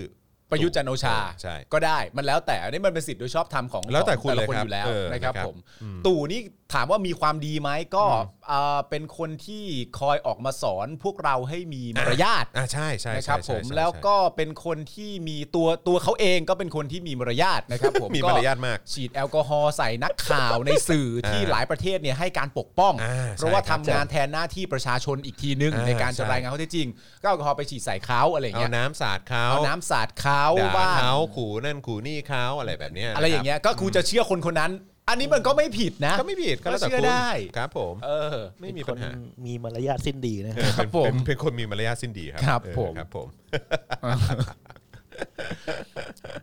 ข่าวเราเหรอ อ่ะยังยังไม่หมด ยังไม่หมด เอ อ่ะ อนะครับไอ้ที่เป็นข่าวย่อยของทางโควิด -19 เนี่ยก็มีธนินเจียรวนนท์ อ่า ทุ่ม 200 ล้านบาท เออ หนุนแพทย์ อืม นะฮะแล้วก็ยังแนะนำนายกนะครับ ให้เอกชนนำเข้าวัคซีน อ่า อืมนะครับนะฮะเจ้าสัวธนิน เออ เอ่อมีความเห็นว่าอย่างไรบ้างเดี๋ยวเราต้องไปฟังกันดู เอ้ยธนินเจรวนนท์นี่ เออ เขาเป็นใครอ่ะ เป็นเจ้าของ เขาเป็นเจ้าของเหรอ เออคือซึ่งก่อนหน้านั้นถ้าจำไม่ผิดรู้สึก CP ป่ะ อ่า เออซึ่งอยู่อันเดอร์คุณธนินนะเนอะเขาก็บอก อ่า ออกมาแนะนำรัฐบาลเหมือนกันเนอะเมื่อเมื่อเดือนที่แล้วมั้งบอกว่า อืม ต้องลดความเหลื่อมล้ำนะ คุณธนินน่ะเหรอ เออต้องลดความเหลื่อมล้ำนะ คุณธนินบอกว่าต้องลด ไม่ ค งั้ วาน ม เดี๋ยวเศรษฐกิจไปไม่ได้อืม อ๋อ แล้วก็โอเค เออดีมากเลยนะ ครับผม ดีมากเลยนะที่คุณ เย้ ธนินออกมาบอกให้เราลดความเหลื่อมล้ำเนี่ย อืม อืม แสดงว่าคุณธนินน่ะเล็งเห็นแล้วนะ ใช่ ว่าประเทศไทยเนี่ยเป็นประเทศที่เหลื่อมล้ำนี่ติดอันดับท็อปทอปของ ใช่ โลกเลแวยนะ มีปัญหานะใช่ไหม อ่ามั มันต้องสนับสนุนการการแข่งขัน ใช่ อย่างมีมาตรฐาน อ่า อย่างแบบมีหลักการ อ่า ใช่ไหมเอ่อเปิดการแข่งขันอย่างเสรี ถูกต้อง ไม่มีการ ใช่ เขาเรียกว่าอะไรนะ การผูกขาดทางการตลาดอะไร อ่า แบบเนี้ยเนาะ อย่า เอออ อย่าผูกขาดทางการตลาดไว้ที่ที่ที่เดียว อ่า แล้วก็เปิดโอกาสให้เอกชนได้ทำการแข่งขัน อ่าใช่ เหล่านี้มากกว่าที่ ใช่ จะพัฒนาประเทศโดยรวมได้ ใช่ นี่คุณธนินนี่ เฮ้ย คุณธนินนะ แต่แต่เรื่องนี้มีอินดิเคเตอร์อยู่ ฮะ คือ ถ้าคุณจรออกไปปักซอยเนี่ย ครับ เออ แล้วเซเว่นมันหายไปสักขาขาหนึ่ง เออ เออ เออ อ่า ผมผมจะเริ่มเชื่อ ก็น่าสนใจนะ อ๋อ เปลี่ยนเปลี่ยนจากเซเว่นมาเป็นร้านขายของชำใช่ไหม อ่า ใช่ เป็นตลาดเป็นอะไรอยางงีก็บ้าไป เย้ เออ ครับผม โอเคโอเคโอเค นะก็ก็ต้องรับฟังทางคุณธนินด้วย เอา นะ คุณ ครั ธ บ นินก็ต้องก็ต้องฟังเขานะ ใช่ใช่ เพราะว่าเขา ถูกต้ ก็ อง เป็นเอ่อผู้ผู้ผู้ประสบความสำเร็จทางด้านธุรกิจ ก็ดูเครื แน่นอนอยู่แล้ว เคธุรกิจที่ที่ทาง CP เป็นเจ้าของสิ ใช่ ประสบความสำเร็จขนาดไหนอ่ะ ใช่ เออ ประสบความสำเร็จขนาดนี้อ่ะ เออ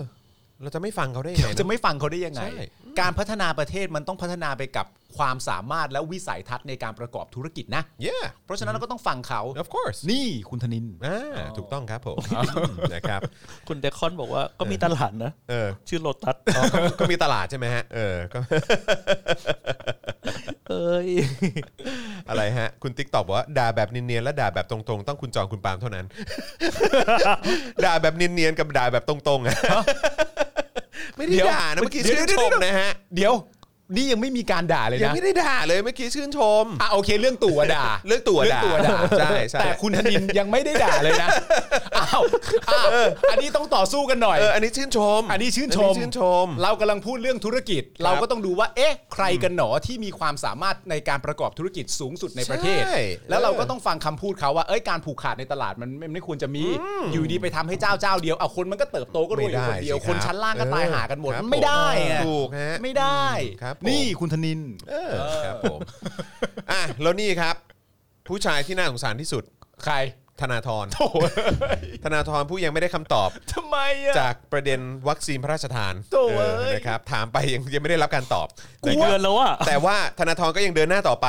ธนาธรแนะ 4 เปลี่ยนครับ สู้โควิด -19 เปลี่ยน เออ มาตรการเยียวยา เปลี่ยน เออ ทัศนคติผู้บริหาร โอ้ แค่นี้ก็ไม่ได้แล้ว สีเปลี่ยน เออ ครับผมแค่นี้ก็ไม่ได้แล้ว กูว่าต้อง เปลี่ยนทัศนคติผู้บริหารคงยากฮะเออครับผม ต้องคิดถึงต้องคิดคิดกับตัวคุณธนาธรใหม่แล้วเนี่ย ใช่ใช่ เอ๊ะคนอะไรวะ ธนาธนี่ก็บอกจะเปลี่ยนได้ยังไงทัศนคติของผู้บริหารเนี่ย เออ เออเอาผู้บริหารระดับไหนดีกว่า ระดับ ผู้บริหารหรือว่าลูกน้องมัน เออมันมีอยู่นะ มันมีอยู่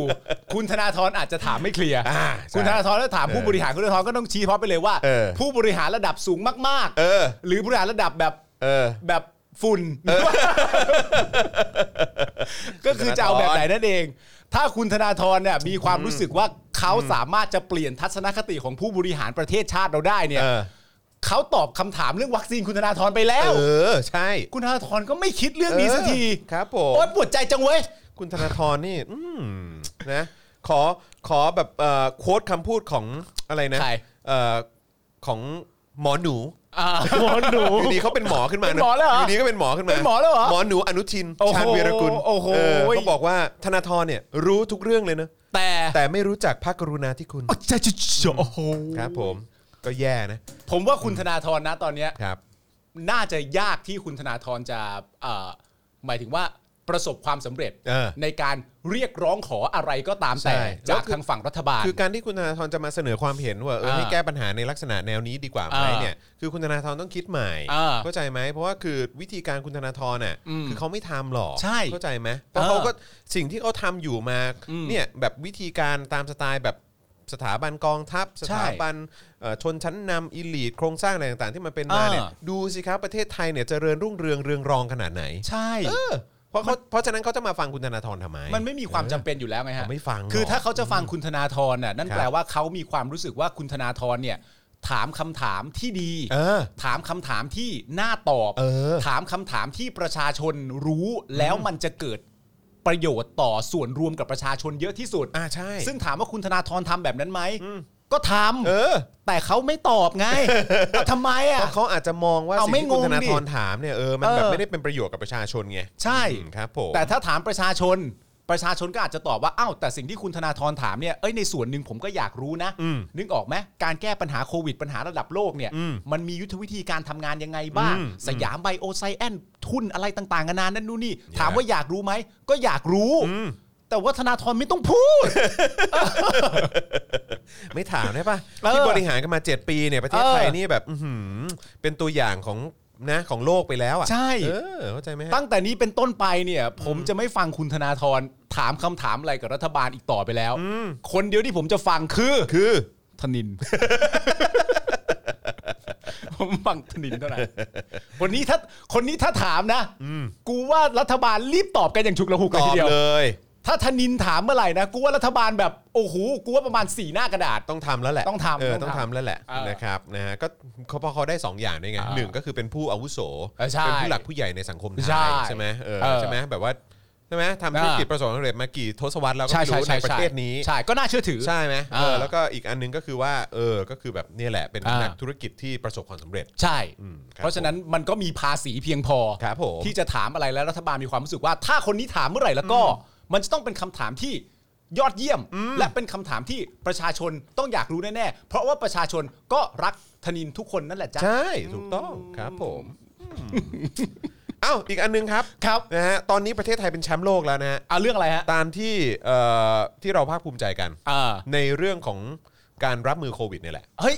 เราเป็นแชมป์โลกครับ เป็นแชมป์โลกด้านรับมือโควิดแล้วเหรอ ใช่ครับ เฮ้ยนี่ ผม มันข่าวดีนี่หว่า ในเรื่องไหนรู้ไหม เรื่องไหนฮะ อัตราการกระจายเชื้อโควิดสูงสุดครับ ไอ้ เฮ้ยเจ็ดโดโอ้โหตัวเต็ง ไอสัตว์วันก่อนแม่งยังแบบไปโคไปโม้พูดออกสื่อเลยนะว่าโอ้เนี่ยประเทศไทยเนี่ยนะเออแก้ปัญหาโควิดได้ดีมากจนต่างชาติเนี่ยเขาชื่นชม เออ แล้วเราก็เออก็คงจริงแหละเพราะประเทศไทยก็เป็นแชมป์โลกในการกระจายเชื้อโควิดสูงสุดจริง โอ้ยมันเท่มากเลยนะ มันเท่ว่าที่คุณผู้ชมก็ดีใจเข้ามาใหญ่เลย เนี่ย นี่พอคุณจรประกาศว่าไทยเราเป็นแชมป์โลกด้านเกี่ยวกับโควิด ๆ เนี่ย ใช่ครับเป็นไทยชนะจริงๆครับ เป็นไทยชนะจริงๆ ไทยชนะจริงๆ ไทย ครับ ชนะแล้วนะ ประเทศไทยต้องชนะ เอ้ย ประเทศไทยต้องชนะครับ ไทยชนะ แล้ว เว้ ก็ ย ชนะจริง ๆ ด้วยตู่ เออ ชนะเป็นแชมป์โลกเลยในการกระจายเชื้อโควิด -19 ได้เร็วที่สุดแล้วก็สูงที่สุดในโลกเลยนะครับ เอาจริงๆนะ สุดยอด คือในความรู้สึกเราในตลอดระยะเวลา 7 ปีที่ผ่านมาเนี่ย ครับผม กูก็รู้สึกแบบเอ้ยบางครั้งก็ท้อถอย เออ กับความไม่ค่อยชนะของประเทศไทยมาอยู่ตลอดเวลา ความไม่ค่อยชนะ ความไม่ค่อยจะชนะเท่าไหร่ของประเทศไทยมาตลอดเวลา เออ แต่วันนี้มันเปลี่ยนไปแล้วอ่ะ เปลี่ยนแล้วครับ มันเปลี่ยนไปแล้ว เราเป็นแชมป์แล้ว เราเป็นแชมป์ เราเป็นแชมป์ ด้านกระจายโควิด ครับผม เอาวะอย่างน้อยก็แชมป์ว่ะ ครับผม เออ แชมป์ เอาเว้ยอย่างน้อยก็แชมป์นะเว้ย อย่างน้อยกูแชมป์นะเว้ยสัต เอ ว์ อ โอ้มองบวก อ่ะมึง จังเลย ไทยชนะ เออเอาดิ อ่า เอาดิมึงชนะได้อย่างกูปะล่ะ เออ เออโห ประเทศอื่นเนี่ย เออ เขาไม่สามารถจะพูดได้นะ อืม ว่าเขาเป็นแชมป์ หุยนี่ไปบอกสถาบันทิศทางไทยได้เลยนะเนี่ย ใช่ไง สถาบันที่ทางไทยนี่บอกได้เลยว่า เออ เห็นไหมไทยยังชนะอเมริกา เออ อเมริ ใช่ กาไม่งกระจอกไสั อ ตว์ เมริกาแม่งกระจอก ประเทศอะไรนะประเทศแบบเอ่อประเทศพ่อประเทศแม่เรื่องประชาธิปไตยอะ ใช่ เออที่แบบว่าไอ้พวกสามกีบเนี่ยแบบว่านั่นเหลือเกิน ใช่ เออยังแพ้กูเลย ยังแพ้เลย เออครับ แล้วมัน ผ จะมาหวังอะไรจากเรา เออ และ เจ ใน อ ในความเป็นจริงนะถ้าบอกสถาบันทิศทางไทยนะครับ เขาโพสต์อย่างเร็วเลย ฮะ เขาไม่ได้อ่าน โพสต์อย่างเร็วด้ โพ วยสต์บึ้มปั๊บเลย บึ้บบับ บึ้ม เลย ปั๊บเลยแชมป์นะ จ๊ะโอ้โหเท่มาก นี่ประเทศอื่นถ้าเขาอยากพูดบ้างว่า ฉันเป็นแชมป์ด้านการกระจายโควิดนะ อืม ถ้าคุณอยากพูดเนี่ยคุณก็หลักลอย คุณ ค ไม่ รับ สามารถพูดได้ อ่า แต่ประเทศไทยเราอ่ะพูดได้จริงๆ พู อ่ะ ดได้เต็มปากนะฮะ โอ้แม่งสุดยอด เนี่ย เอาเว้ยเอา เห็น เว้ ไหม ย เป็นเรื่องราวดีๆนะฮะ โอ้โห ที่เกิดขึ้น โคตรเอาเลย นะครับผม เอาเลยว่ะ นะฮะอืมแล้วก็อย่างที่บอกไปนะครับ อีกประเด็นหนึ่งก็คือจนถึงวันนี้เนี่ยประเทศไทยยังฉีดวัคซีนโควิดให้กับประชาชนได้ไม่ถึง 1%ของจำนวนประชากรทั้งประเทศนะครับ ครับ นะฮะแล้วก็มีประเด็นกลุ่มแคร์นะครับ อ่า พาไปเปรียบเทียบปริมาณวัคซีนโควิดที่จะได้หากหันเซี่ยวงบกลาโหมมาใช้ ไอ้นี่น่าสนใจฮะ อ่านะครับซึ่ง อ่า ก็ได้ข่าวว่าเหมือนกลาโหมก็ออกมาบอกนะว่าแบบกลาโหมก็หันงบไปตั้งเกือบ 11%มั้ย ครับ เออเพื่อเอาไปช่วยแก้ปัญหาโควิดนะ โอ้ เนย ย กลาโหมก็อุตส่าห์ทำขนาดนี้เลยนะ คือต้องบอกใจแล้วก็ไม่รู้จะยกเท้าไหนมาขอบคุณเลยฮะ ใช่ครับผม นะฮะคือคืออีกมุมหนึ่งนอกจากจะเอายกเท้าขึ้นมา เออ เอ่อขอบใจแล้วเนี่ย เออ นะครับ ก็อยากจะบอกว่า ไอสัตว์ยุบกองทัพไปเลยได้ไหม อ๋อ ถ้ายุบกองทัพเนี่ยโอ้โหเงินทองจะไหลมาเทมาแล้วประเทศนี้จะเจริญแบบ อ่า อื้อหือ แต่แต่เดี๋ยว พว ดู กภาพอ่ะ แต่เดี๋ยวดูในข่าว ครับผม ว่าแบบมันมีงบส่วนไหนหน้าหันและหันออกมาแล้วกลายเป็นอะไรได้บ้างไปดูในข่าว ถูกต้อง ดูใน ค ข่าว รับนะฮะแล้วก็มีประเด็นสถานการณ์เชิงบวกในอิสราเอ่ออิสราเอลแล้วก็ประเทศต่างๆนะครับ อ่าน นะฮะที่ตอนนี้เลิกใส่แมสแล้วนะครับแล้วก็มีการปรับในเรื่องของนโยบายในการรับมือเอ่อโควิด -19 แล้วด้วยเหมือนกันนะครับ อ่าน นะฮะซึ่งก็สะท้อนมาที่เมืองไทยก็ได้นะค ครั รับบ แต่ว่าก็กระจอกอ่ะอืม อ่า ครับผมสู้ไทยไม่ได้หรอก นี่ ไทย มีคน ไทย บอก ชนะนะเว้ย นี่ 11%เลยนะ อ่าสิบเอ็ดเปอร์เซ็นต์ เอออื ซึ่งแบบ ยอด ซึ่งบางทีอาจจะต้องไปเช็คดูจริง ๆ ว่ะ เออ ว่า 11 จริ งเหรอ เข้าใจปะ ผมว่ามัน แล้ว น่าจะ แล้วกูถามจริง เออ ว่าไอ้งบที่มึงหันไปอ่ะหรือในแต่ละกิจกรรมที่มึงทำอ่ะ เออ สักเท่าไหร่กัน เออ สักกี่เปอร์เซ็นต์ของกิจกรรมนั้นๆน่ะ เออ ที่มันถึงประชาชนจริงๆและ เฮ้ย มันเป็นประโยชน์กับประชาชนจริง เออ ๆเข้าใจปะ แต่เออแต่อีกคำถามหนึ่งพอคุณตั้งมาแล้วดีมากเลยนะว่า ครับ สิบสิบเอ็ดเปอร์เซ็นเนี่ยมันมันได้มาถึงประชาชนกี่เปอร์เซ็นต์เนี่ยไม่รู้ อืม แต่อีกคำถามหนึ่งน่าจะเป็นว่า ในความรู้สึกเขาเนี่ย ภาวะจำเป็นในการใช้จ่ายในกลาโหมเนี่ย อืม มันสามารถแบ่งได้แค่ 11%เท่านั้น อืมครับ มันจะ ผ แบ่งมากกว่านี้ไม่ได้แล้ว เพราะว่าอีกจำนวนเปอร์เซ็นต์อื่นๆที่ไม่ใช่ 11%นี้ล้วนแล้วแต่โคตรจะจำเป็นทั้งนั้น อืม อย่างนี้หรือเปล่า ซึ่งมันมันน่าสนใจมากเลยนะ เพราะว่ามึงหันมาแค่ 11%ซึ่ง อืม อันนี้คือกูยังไม่ได้ลงไปดูนะ อ่า ว่าไอ้สิที่มึงเคลมเนี่ยมัน10 11%จริงหรือเปล่า อ่า ที่มันถึงมือประชาชนจริงๆอ่ะ อ่า มันอาจจะถึงมือประชาชนแค่ 0.9%ก็ได้ อ่า แล้วอีกเท่าไหร่อีก 10 10 กว่าเปอร์เซ็นต์เนี่ย อ่า ก็คือเข้ากระเป๋าพวกมึงหมด หรือว่า อ่า คือไม่ได้สร้างประโยชน์อะไรขึ้นมาอะไรเงี้ย อ่าน นะครับ แต่ว่าอย่าลืมนะครับว่าพวกมึงอ่ะตัวปัญหา เออ กองทัพบบกอ่ะตัวปัญหา กองทัพอ่ะตัวปัญหาอย่างนี้ อืม ดีกว่ากลาโหมเนี่ยปัญหา เออ เพราะว่าตั้งแต่วันที่ 22 พฤษภาคมเนี่ยอันนั้นก็ปัญหาหนึ่งแล้ว เออ ปัญหาหนึ่งแล้วปัญหาใหญ่เลยแหละ ปัญหาที่ ต้นต่อปัญ ใหญ่ หา เลย ใหญ่เลยแหละที่ทำให้ประเทศไทยพังพินาศขนาดนี้ก็เพราะทหาร เออ ใช่ไหมฮะ อ่ะ มาดู มาดูเรื่องของโควิด อืม โควิด ไอการระบาดรอบที่ผ่านมาเนี่ย อืม สิ่งที่คนที่ควรจะต้องรับผิดชอบมาก ๆ เนี่ย สนามมวย อ่า อยู่ในความควบคุมของของทหาร อืม เฮีย อ่า เละเทะ อืม กระจายติดกันกระหน่ำเลย อ่า แล้วก็อีก e VIP อ่า ก็เกี่ยวข้องกับเรื่องของการทหาร อ่า เพราะเป็นทูตทหารหรือเป็นทหารอะไรสักอย่างของอียิปต์เนี่ยแหละ อ่า ก็เข้ามา อ่า ใช่ไหมแล้วก็ยังมีประเด็นของการที่มีการลักลอบเออของแรงงาน อ่า ต่างด้าว ใช่ หรือแรงงานไทยที่ไปทำงานต่างแดนแล้วก็ อ่า ลักลอบเข้ามา อืม ซึ่งชายแดน อ่า เป็นพื้นที่ดูแลของใคร อ่า ของทหาร อ่า ของกองทัพ อ่า มึงยังดูแลไม่ได้เลย อ่า แล้วมึงหักมาให้กูแค่ 11%ในการแก้ปัญหาโควิดเนี่ยนะครับ ควยเถอะครับ นี่ใจดีใช่ไหมครับ ใจดีแล้วนะครับ ถามจริงๆนะที่ผ่านมาทั้งหมดเนี่ยมีอะไรไม่เกี่ยวกับพวกมึงบ้าง ใช่ มันเกี่ยวกับพวก คือ มึง ถ้า ทั้งนั้น ความ น่ะ ชิบหายทั้งหมดของประเทศเนี้ยมันก็เริ่มต้นตั้งแต่พวกมึงแล้ว ใช่ ตั้งแต่ 22 พฤษภาคม 2557 มึงจะมาถามหา นี่ ความ กู ใจ ยั ดีอะไร กูยังไม่นับย้อนกลับไปแบบ อ่ะมึงไปดูคลิปความรู้ย้อนหลัง ก็ได้ ของสป็อกดาร์กอ่ะ เอาขายของไป กูก็ได้อธิบายหมดแล้วว่าความเฮี้ยของพวกมึงเนี่ย มัน เออ มีมาแต่ช้านานจริง เออ ๆ อืมครับผมแล้ว อ่า ไม่รู้ทำไมมันเป็นมรดกเหรอ เออ มึงก็ส่งต่อกันจริง ๆ เลย ใช่ เออทำไมสันดานที่เฮี้ยมึงไม่เลิกทำวะ จากรุ่นสู่รุ่น เออจากรุ่นสู่รุ่นเนี่ยคือเฮี้ยจากรุ่นสู่รุ่นจริงๆอ่ะ เออ เออ เมื่อกี้เสียงใครอ่ะ เสียงผม โอ้โหเหมือนนะครับ เฉียบ ครับผม เฉียบ เฉียบครับ เฉี เฮ้ย ยบ ไอโอตอบดิ เออมีไอโอเข้ามาปะ มีมีมี เยอะ มี เยอะวันนี้เยอะ เอาเหรอ วันนี้เยอะวันนี้เยอะวันนี้เยอะวันนี้เยอะ ไม่เห็นตอบพี่อะไรก็ได้สักอย่างเลย ยกเว้นจำนำข้าว หรือแบบเออลุงตู่เก่งที่สุด เออ เก่งยังไงมึงอธิบายกูสิ เฮ้ยไอโอพวกมึงเลิกพูดสักทีเรื่องแบบช่องกูเป็นขอทานอ่ะกูรู้ ใช่กูเป็นขอทานกูยอมรับ กูรู้ กูเอางี้ดีกว่า เอางี้นะ หนึ่งกูเป็นขอทานนะ ถึงกูเป็นขอทานอ่ะ กูก็ไม่โกงโอเคปะ คือกูสิ่งที่กูอยากรู้ก็คือ กู ว่า กูกูกูก็ขอตรง เออ ๆ แล้วคนคนให้ก็ให้ตามจิตศรัทธา ใช่ ให้ตามอย่างที่เขาอยากจะให้ แต่กูอ่ะไม่ได้สันดานแบบพวกมึงหรือนายมึง ที่ยึดอำนาจมาแล้วก็บอกประชาชนว่า มึงต้องจ่ายภาษี แล้วเผลอๆเนี่ยกูจะเก็บภาษีมากขึ้นด้วย อืมนู่นนั่นนี่ เพราะว่ากูไม่มีตังค์ใช้ แล้วอีกอย่างเนี่ยกูต้องแบ่งงบมา เพื่อมาจ่ายให้กับริ้วล้อขี้ข้าพวกกูเนี่ย ให้มาอยู่บนมือถือ ให้แบบว่ามาอยู่ในเอ่อไลฟ์อะไรต่างๆ เพื่อมาแซะเออแบบว่าคนที่ออกมาเรียกร้องให้กับประชาชน คนเสียภาษี เข้าใจไหม เออ พวกมึงเลิกเล่นมุกขอทานเถอะ คือกูไม่มีอะไรที่กูต้องละอายใจ อ่ะ กูไม่มีอะไรต้องต้องละอายใจเลย แต่พวกมึงเนี่ยยังลอยหน้าลอยตาพิมพ์นู่นพิมพ์นี่ได้เนี่ย มึง ไอโอ เอาอีกก่อนไอโออสมมุติว่าคุณไม่เคยรู้มาก่อนนะ ผมมีอะไรจะบอกคุณ เอ ง่าย อ ๆ แค่หนึ่งประโยค ครับ พ่อมึงโกง ใช่ พ่อมึงโกง อันนี้ไม่ไม่รู้ว่าคุณรู้มาก่อนหรือเปล่านะ ออมึงตีความก็ได้นะ เออ พ่อมึงเป็นใครมึงแล้วแต่เลย เอออ มแต่ แต่ พ่ ว่า อมึงอะโกง เออ แต่ผมอันนี้ผมไม่รู้ แล้วอีกอย่างคือพวกมึงเนี่ยไอโอเนี่ยเป็นทหารใช่ไหม เออ มึงอ่ะอยู่ในหน่วยงานและองค์กรอ่ะที่เป็นโจร เออ ที่เป็นหน่วยงานทำลายชาติ มา ใช่ กี่ทศวรรษหรือว่ามาผมว่านับได้เป็นร้อยปีแล้วแหละ ครับ องค์กรที่แบบทำลายชาติมาเป็นร้อยปีอ่ะ เออ แล้วพวกมึงก็เฮี้ยกันหมด เออ เฮี้ยกันหมดทุกตัวเลยจะยศน้อยยศสูงยศต่ำอะไรพวกมึงก็เฮี้ยกันหมดเพราะมึงอยู่ในระบบนี้แล้วมึงยินยอมกับการอยู่ในระบบนี้ ใช่ แล้วมึงไม่คิดจะแก้ไขปัญหาเพราะฉะนั้นพวกมึงเฮี้ยหมดทุกคนทุกคนและทุกตัว เออ เพราะฉะนั้นผมไม่มีอะไรต้องละอายใจ ไม่มันมันตลกมากเลยว่าคุณสะใจอะไรอ่ะหมายกูพิมพ์เสร็จว่าอุ๊ย ช่องขอทานแล้วมึงก็ไปแอบไปอุ๊ยสะใจด่าแม่งแล้วอะไรอย่าง เอ เลย อ กูไม่ได้รู้สึกอะไรนะ ไม่รู้สึกอะไรจ ริง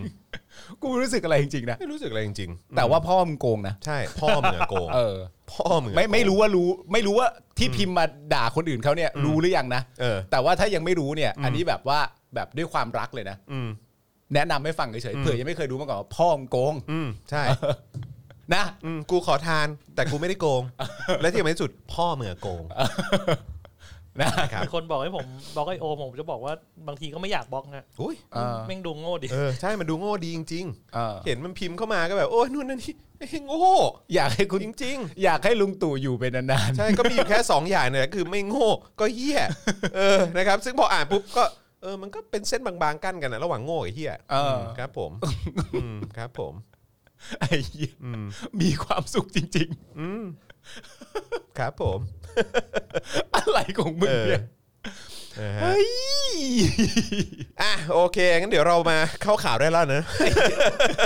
เดี๋ยวก่อนนี่มึงเข้าข่าวเหรอ เข้าข่าวเพิ่ง ไม่ เข้าข่าว คือคือจริงๆ เราเข้าข่าวมาประมาณนึงแล้วแหละ อันนี้ เออ โอเค นะครับ โอเค แต่ว่าแต่เราจะลงรายละเอียดกันหน่อย อ๋อ เอ ครับ อ ครับ ครับ ผม พอดีเห็นเพื่อนโมนึงแล้วตกใจ อ่าใช่ครับผมนะ อ๋อ ฮะ มันไม่ได้ไม่ไม่ได้มาเจอกันนานเลยฮะ ไม่ได้เจอกันนานก็เลยต้องแบบ นะครับ ว่าเมาส์กันนิดนึง ใช่ครับ อืมนะครับ แต่ว่าตอนนี้รู้สึกว่าเอ่อพ่อมึงโกงจะเต็มฟีดหมดแล้ว เออใช่ครับผมนะฮะยังอยู่ไหมอืม เอ้ยไม่เคยอยู่ ลุงตู่ แว เป็นคนดีนะครับ ดีที่ห่างเหินอืม อ่ะใช่ใช่ใช่ใช่ใช่ นะฮะใช่อ่ะช่วยพิมพ์ให้ไอโอพ่อมึงโกงอืมครับผมงั้นถ้าเกิดพ่อมึงโกงนี่เราควรจะเข้าข่าวไหนก่อนดีเนี่ยเอาเรื่องเอาเรื่ององค์ดำไหม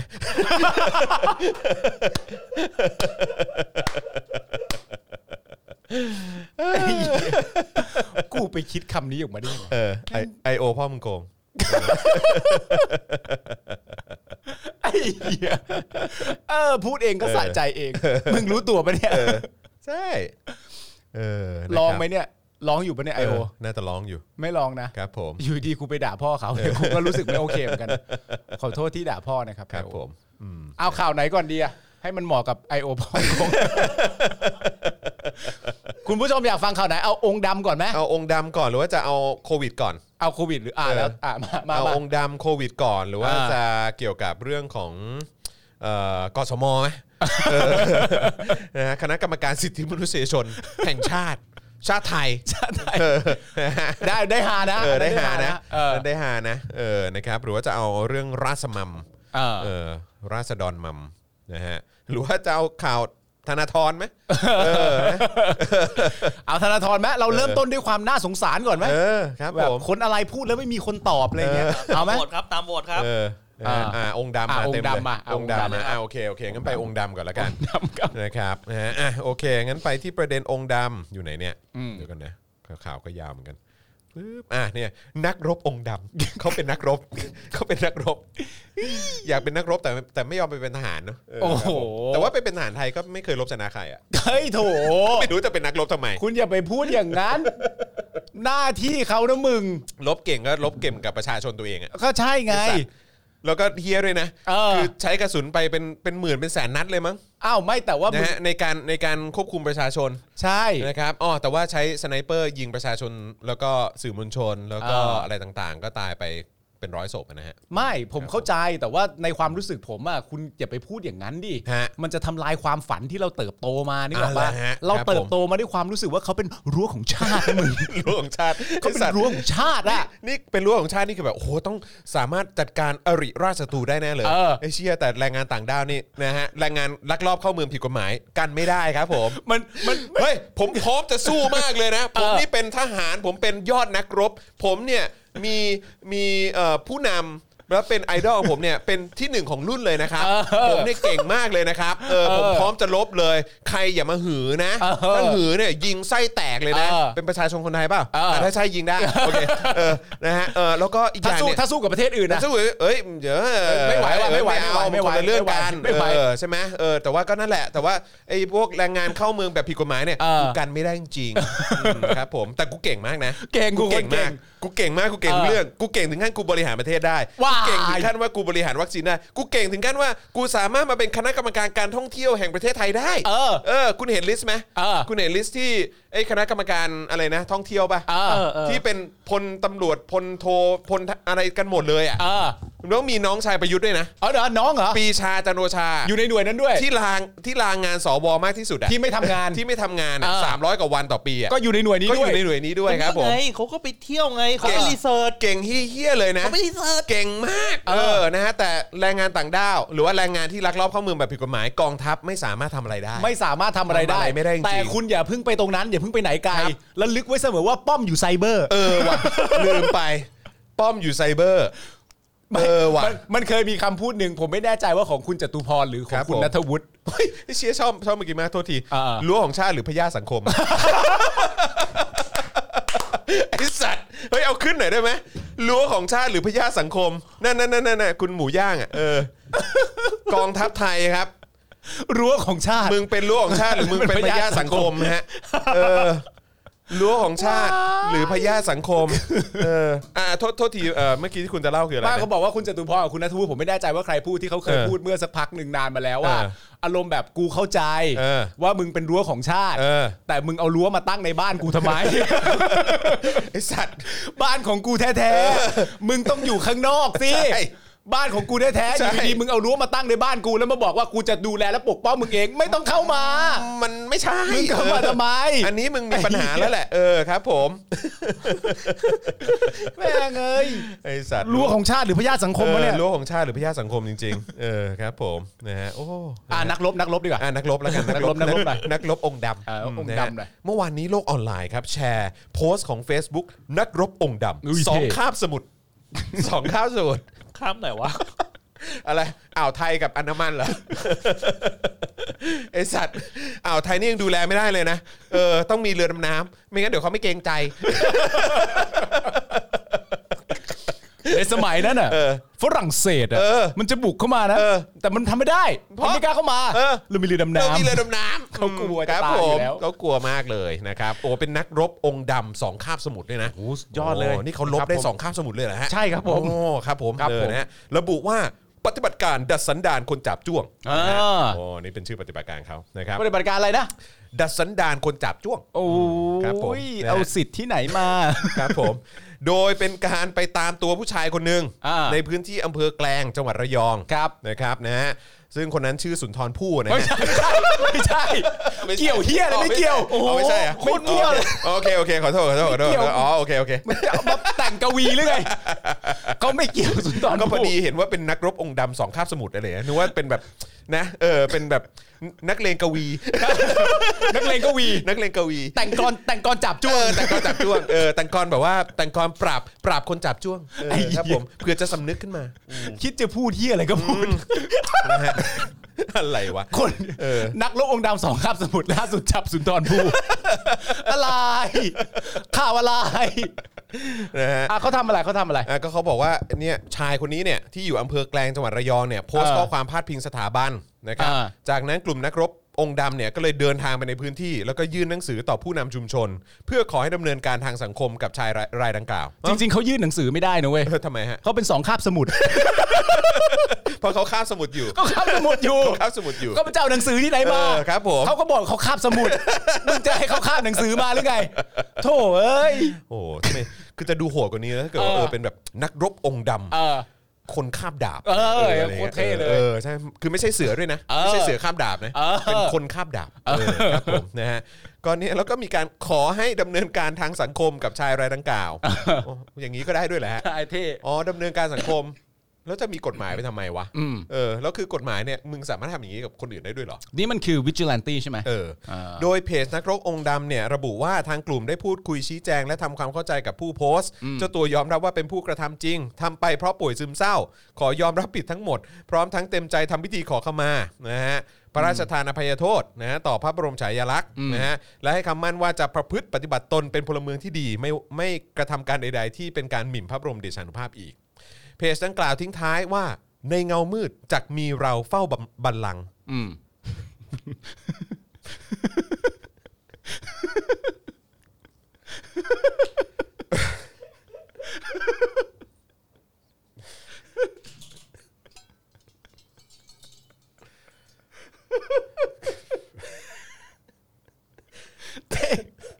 เท่มาก เท่ใช่ไหม โอเค โคตรเท่เลยว่ะ ขออีก เหมื ที อน ขออีกที มันเหมือนพวกแบบ พวกแบบกำลังอินแบบขบวนการจูเลนเจอร์อะเข้าใจปะ ขอขออีกทีขออีกที ในเงามืดจักมีเราเฝ้าบัลลังก์ คุณคุณผู้ชมพิมพ์ได้ถูกใจกูมากเลย ว่า จะอ้ว ก โอเค เท่ว่ะ ไอ้เหี้ยมึงดูแบทแมนมากไปวะ นั่นน่ะดิ เท่ว่ะ แล้วก็เตือนว่าใครมีพฤติกรรมจับจ้วงละเมิดเช่นนี้อีกเนี่ยนะเออจะเป็นเป้าหมายในจ็อบต่อ ๆ ไปของกลุ่ม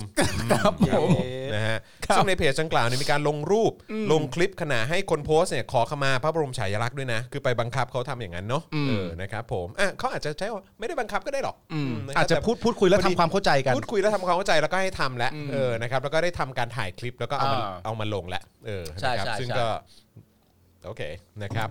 หลังจากภาพดังกล่าวถูกแชร์ออกไปนะครับ ก็มีคนเข้าไปแสดงความคิดเห็นจำนวนมาก โดยบางส่วนถามว่าทำไมถึงใช้วิธีนอกกฎหมายแบบนี้ ทางเพจดังกล่าวเนี่ยชี้แจงว่าการใช้กฎหมายจัดการไม่ยาก แต่การทำความเข้าใจเรื่องสถาบันยากกว่ายิ่งนะอ๋อก็เลยทำแบบนี้แหละฮะอืมเราคนไทยด้วยการจะทำร้ายกันเพื่ออะไรอ้าวแล้วที่ทำไปคืออะไรอ่ะ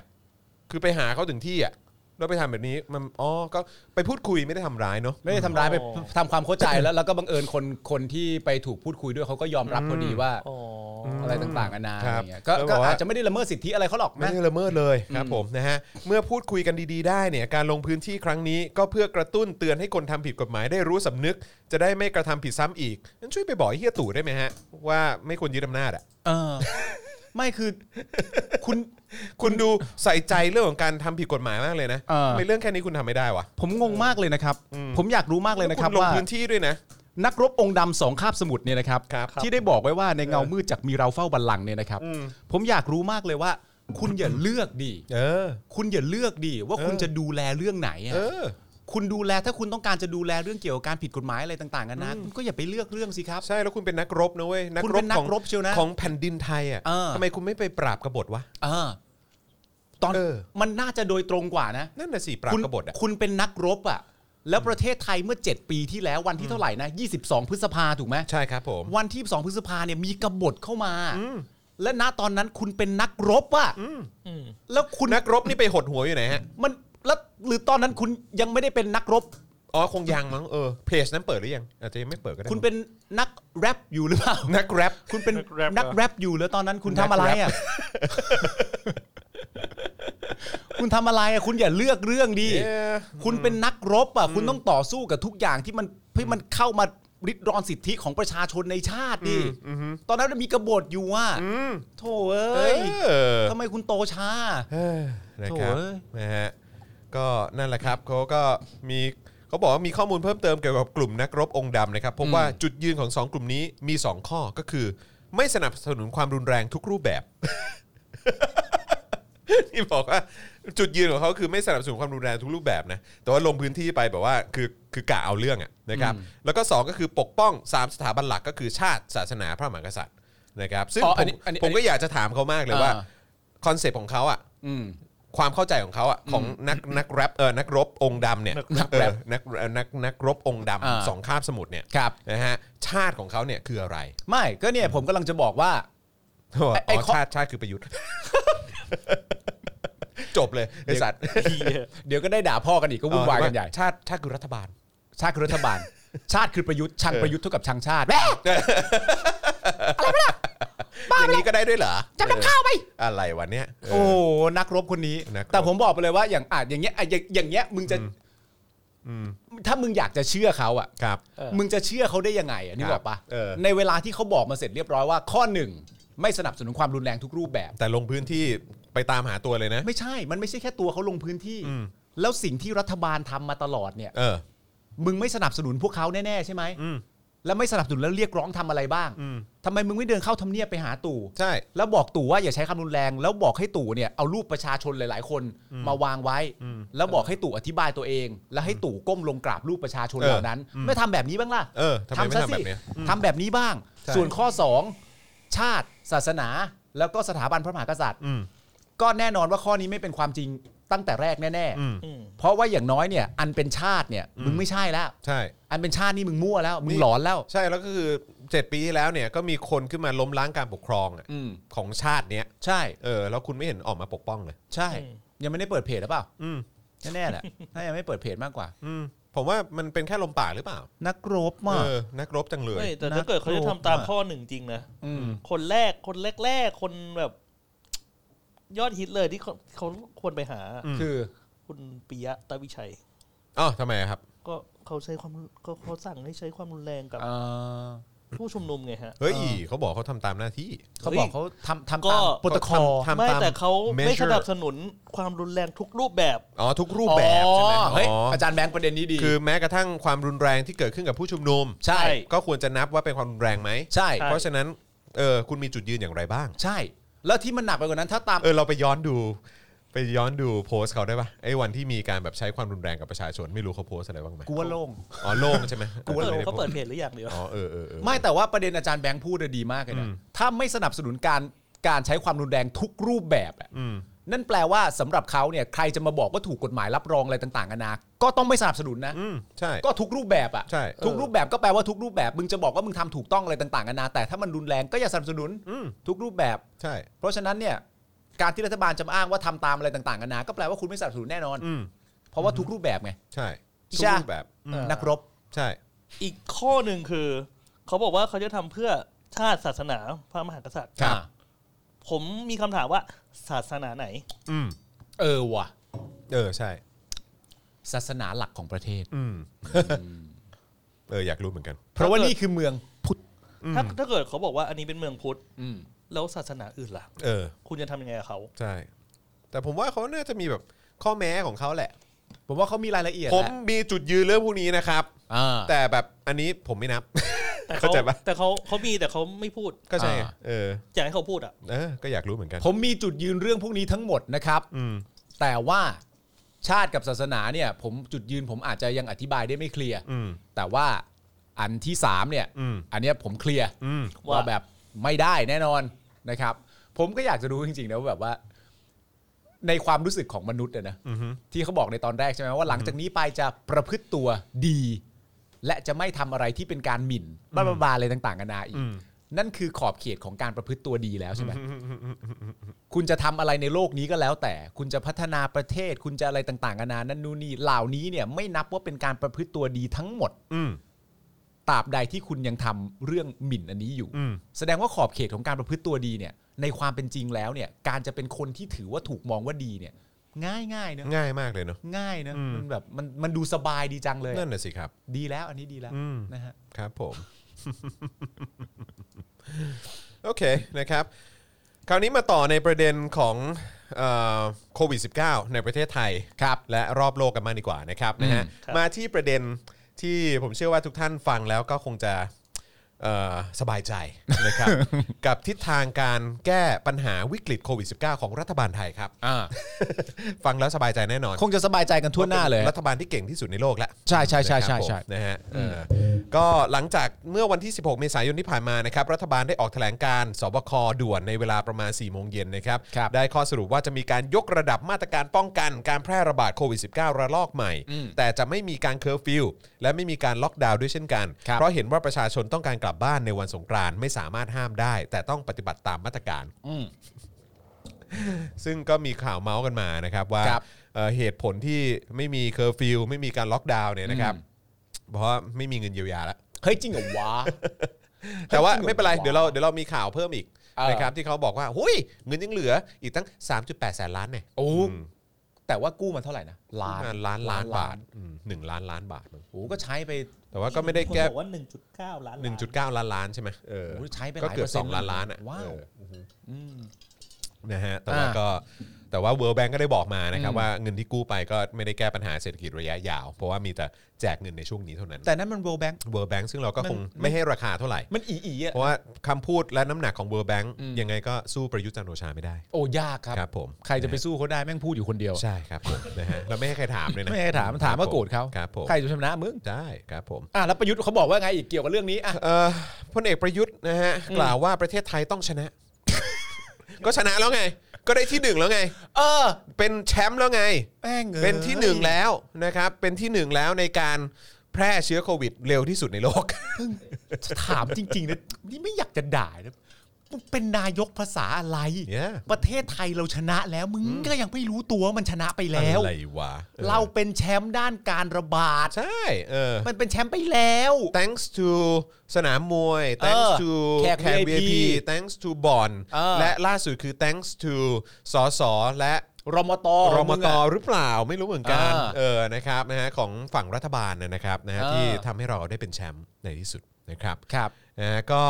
เอ่อประยุทธ์เขาบอกว่าประเทศไทยต้องชนะนะ ครับ นะแล้วก็เอ่ยถึงกรณีการฉีดวัคซีนให้กับนักการเมืองทั่วไป อืม บอกว่าเอ่อรัฐบาลพร้อมฉีดให้ เพราะทุกคนต้องลงพื้นที่ส่วนใครไม่สมัครใจก็ขอให้บอกมาเลย อืม เออนะครับนอกจากนี้ยังบอกว่าเมื่อเราหย่อนวินัยสนุกสนาน วันนี้เราเห็นแล้วกาดตกเป็นอย่างไร มีการชุมนุมต่อต้าน นั่นคืออันตรายทั้งสิ้น ไม่ได้ว่าผิดกฎหมาย แต่อันตรายไปถึงครอบครัวท่าน ซึ่งอยากถามแม่งจริงๆเลยว่าแล้วที่ผ่านมาเนี่ยมีคนติดจากการไปชุมนุม ไม่ ไหม กูเห็นมีแต่ตำรวจติด กูเห็นมีแต่ทหารติด กูเห็นมีแต่อะไรก็ตามที่เกี่ยวโยงกับรัฐบาลเนี่ยติด อืม เออ นะฮะ ส่วนรายละเอียดเรื่องการจัดหาวัคซีนเพิ่มสรุปใจความได้ว่า อืม ตอนนี้เนี่ยกำลังติดต่อซื้อวัคซีนจากรัสเซีย คือเจ้าตัวสมุตสปุตนิกวี อืม นะครับ เอ๊ะผมออกเสียงถูกใช่ไหม สปุตนิก สปุตนิกวีออกเสียงอย่างนี้นะฮะ จริงๆมันคือสปุตนิก5ป่ะ สปุตนิ Sputnik ก five บีไฟไปละเออนะครับในการฉีดวัคซีน 1.3 ล้านโดส อืม โอ้โห ได้มาอีก 1.3 ล้านโดสแล้วครับ ว้าว โดยตนสั่งการไปแล้ว อืม ให้มีการวางแผนรายสัปดาห์ตามระดับเอ่อความระบาดนะครับ ว่า อืม ระบาดหนักกลางเบานะครับ ซึ่งภายใน 1 เดือนต่อจากนี้แผนจะชัดเจนมากยิ่งขึ้น ผ่านไปปีกว่าไอ้เฮีย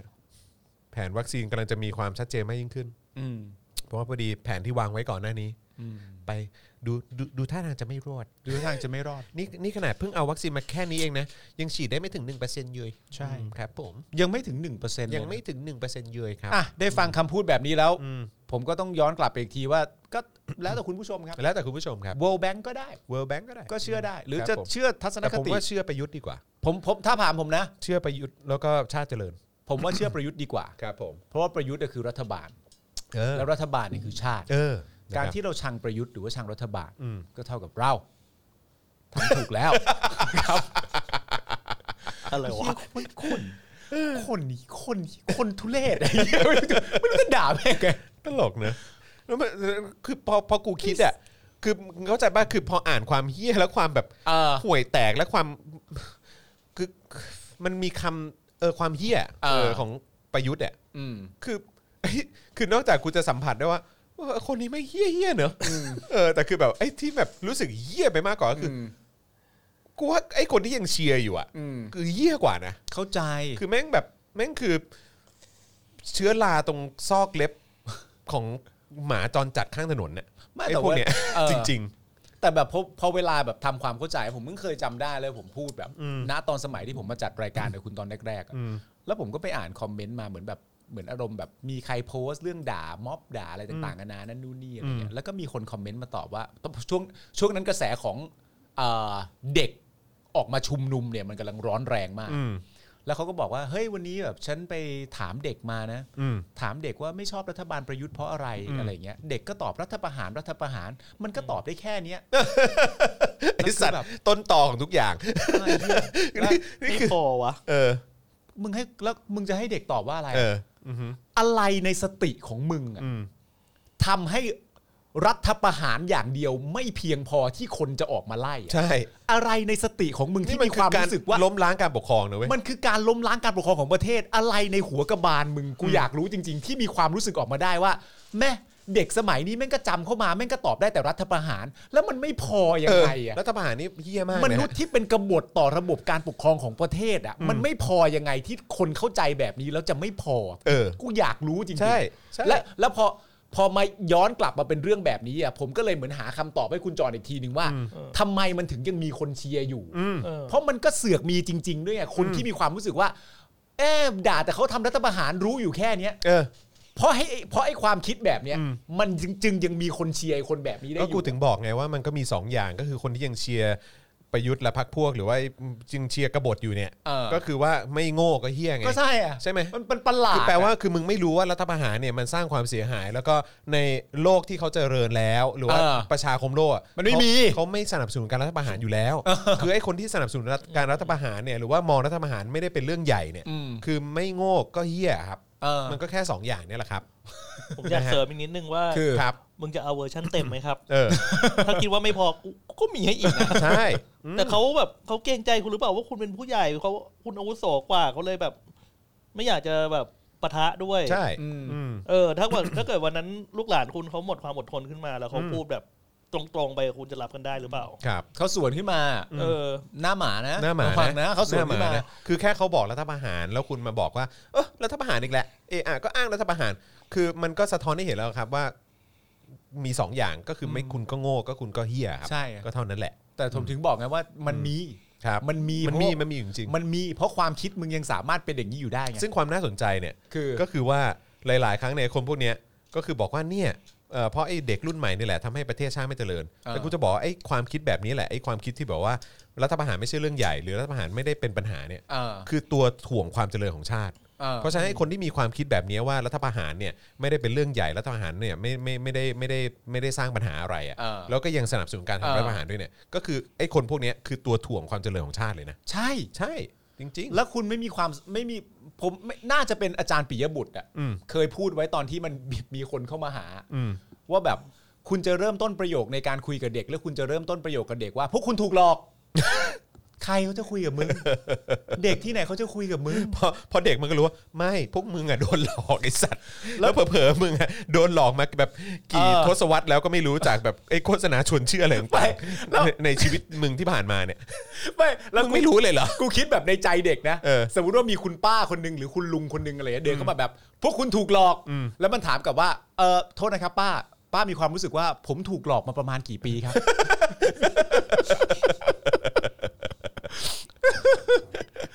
คุณก็ถูกหลอก ตั้งแต่มันมีไอ้พวกพัก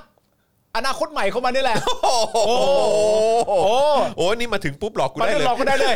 หลอกหลอกคุณได้เลยเพราะ โอ๊ยกูโง่มาก โง่มาก กูโง่มาก กูเด็ก ออ กูเด็กเออ เออ กูเนี่ย ครับ ที่เป็นคนจะต้อง ใช่ แก้เวลามือถือมึงเนี่ยเปิดไม่ได้ ใช่ เวลาคอมมึงปริ้นไม่ได้อะไร เออ ต่างๆกูเนี่ยโง่มาก กูเนี่ยโง่มาก โง่มากเวลากูเซตอะไรต่างๆ ใช่ ระบบอิเล็กทรอนิกส์อะไรต่าง เออ ๆกูเนี่ยโง่มาก ใช่ กูเนี่ยโดนหลอกอืม กูเป็นเด็กนะ ก็กูเนี่ยที่เซตอัพเอ่อเฟซบุ๊กแอคเคาท์ให้มึงเนี่ย ใช่ โง่ โง่ ม มา าก ก เออครับผม ผมเราเด็กมันต้องโง่จริง ๆ นะครับ ผม เพราะว่าเด็กเนี่ยเป็นเยาวชนใช่ไหม ครับ ครับ ที่ ครับ สามารถที่จะหาข้อมูล ครับ เกินขอบเขตที่ในประเทศไทยอยากจะให้เจออไปเจอข้อมูลที่มันเป็นเบื้องลึกเบื้องหลัง หรือเป็นข้อมูลที่ประชาคมโลกเขากำลังพูดถึงเรื่องนี้ว่าอย่างไรอยู่ โง่มาก โง่มากครับผ เด็ก ม โง่มาเด็กกโง่เด็ นะ ก ครับ โง่ ผ เด็ก ม โง่โง่ เด็กพวกจริเด็กคนนี้มันโง่นี้มันโง่ เด็กค มันไม่รู้จักจำนำข้าว เอ เอ อ อ ใช่ มันไม่ ถ้ามัน รู้ รู้ จั จัก ก จำ จำ นำ นำ ข้า ข้าวว นะ เออ มโอ้โห มันมันก็จะเข้าใจว่าอะไรดีหรืออะไรไม่ดี อืม เออ ส่วนที่ศาลตัดสินออกมาว่า ยิ่งรักษณ์ไม่ผิดเนี่ย เออ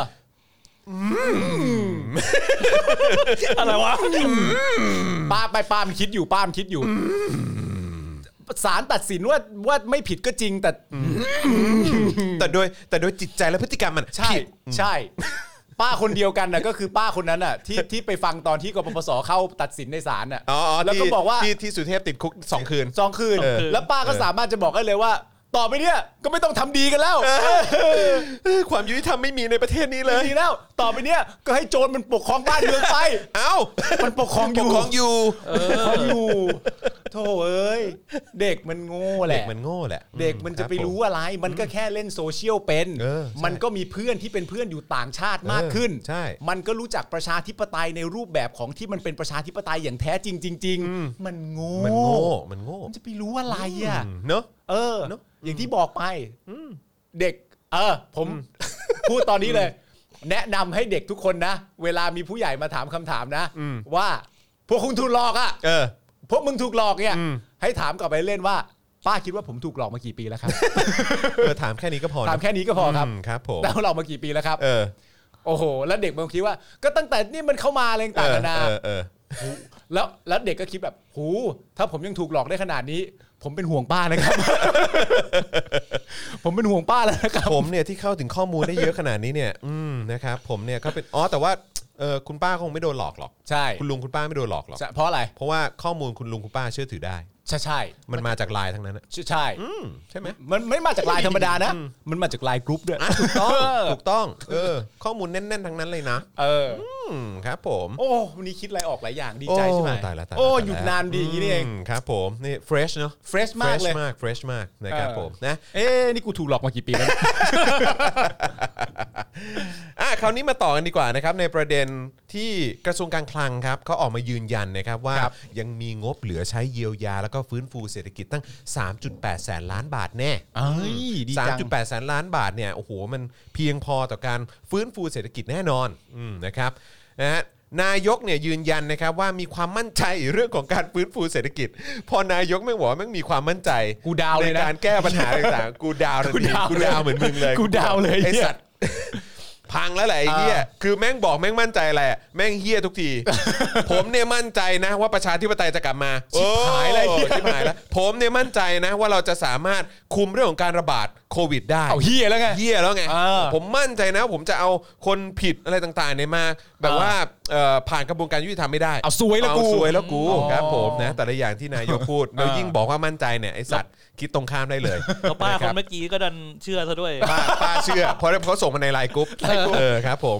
นะคือนายกเนี่ยนายกที่มาจากการยืมอำนาจแล้วก็สืบทอดอำนาจต่อด้วยระบบการเลือกตั้งที่ตัวเองเขียนขึ้นมานะครับนะฮ ะ เท่จะตาย เออ นะฮะ เท่มากนะครับ เท่จะตาย นะฮะ ก็มีความมั่นใจนะครับเรื่องการฟื้นฟูเศรษฐกิจหลังการระบาดในระลอกนี้นะครับว่ารัฐบาลจะสามารถดำเนินการได้อย่างต่อเนื่อง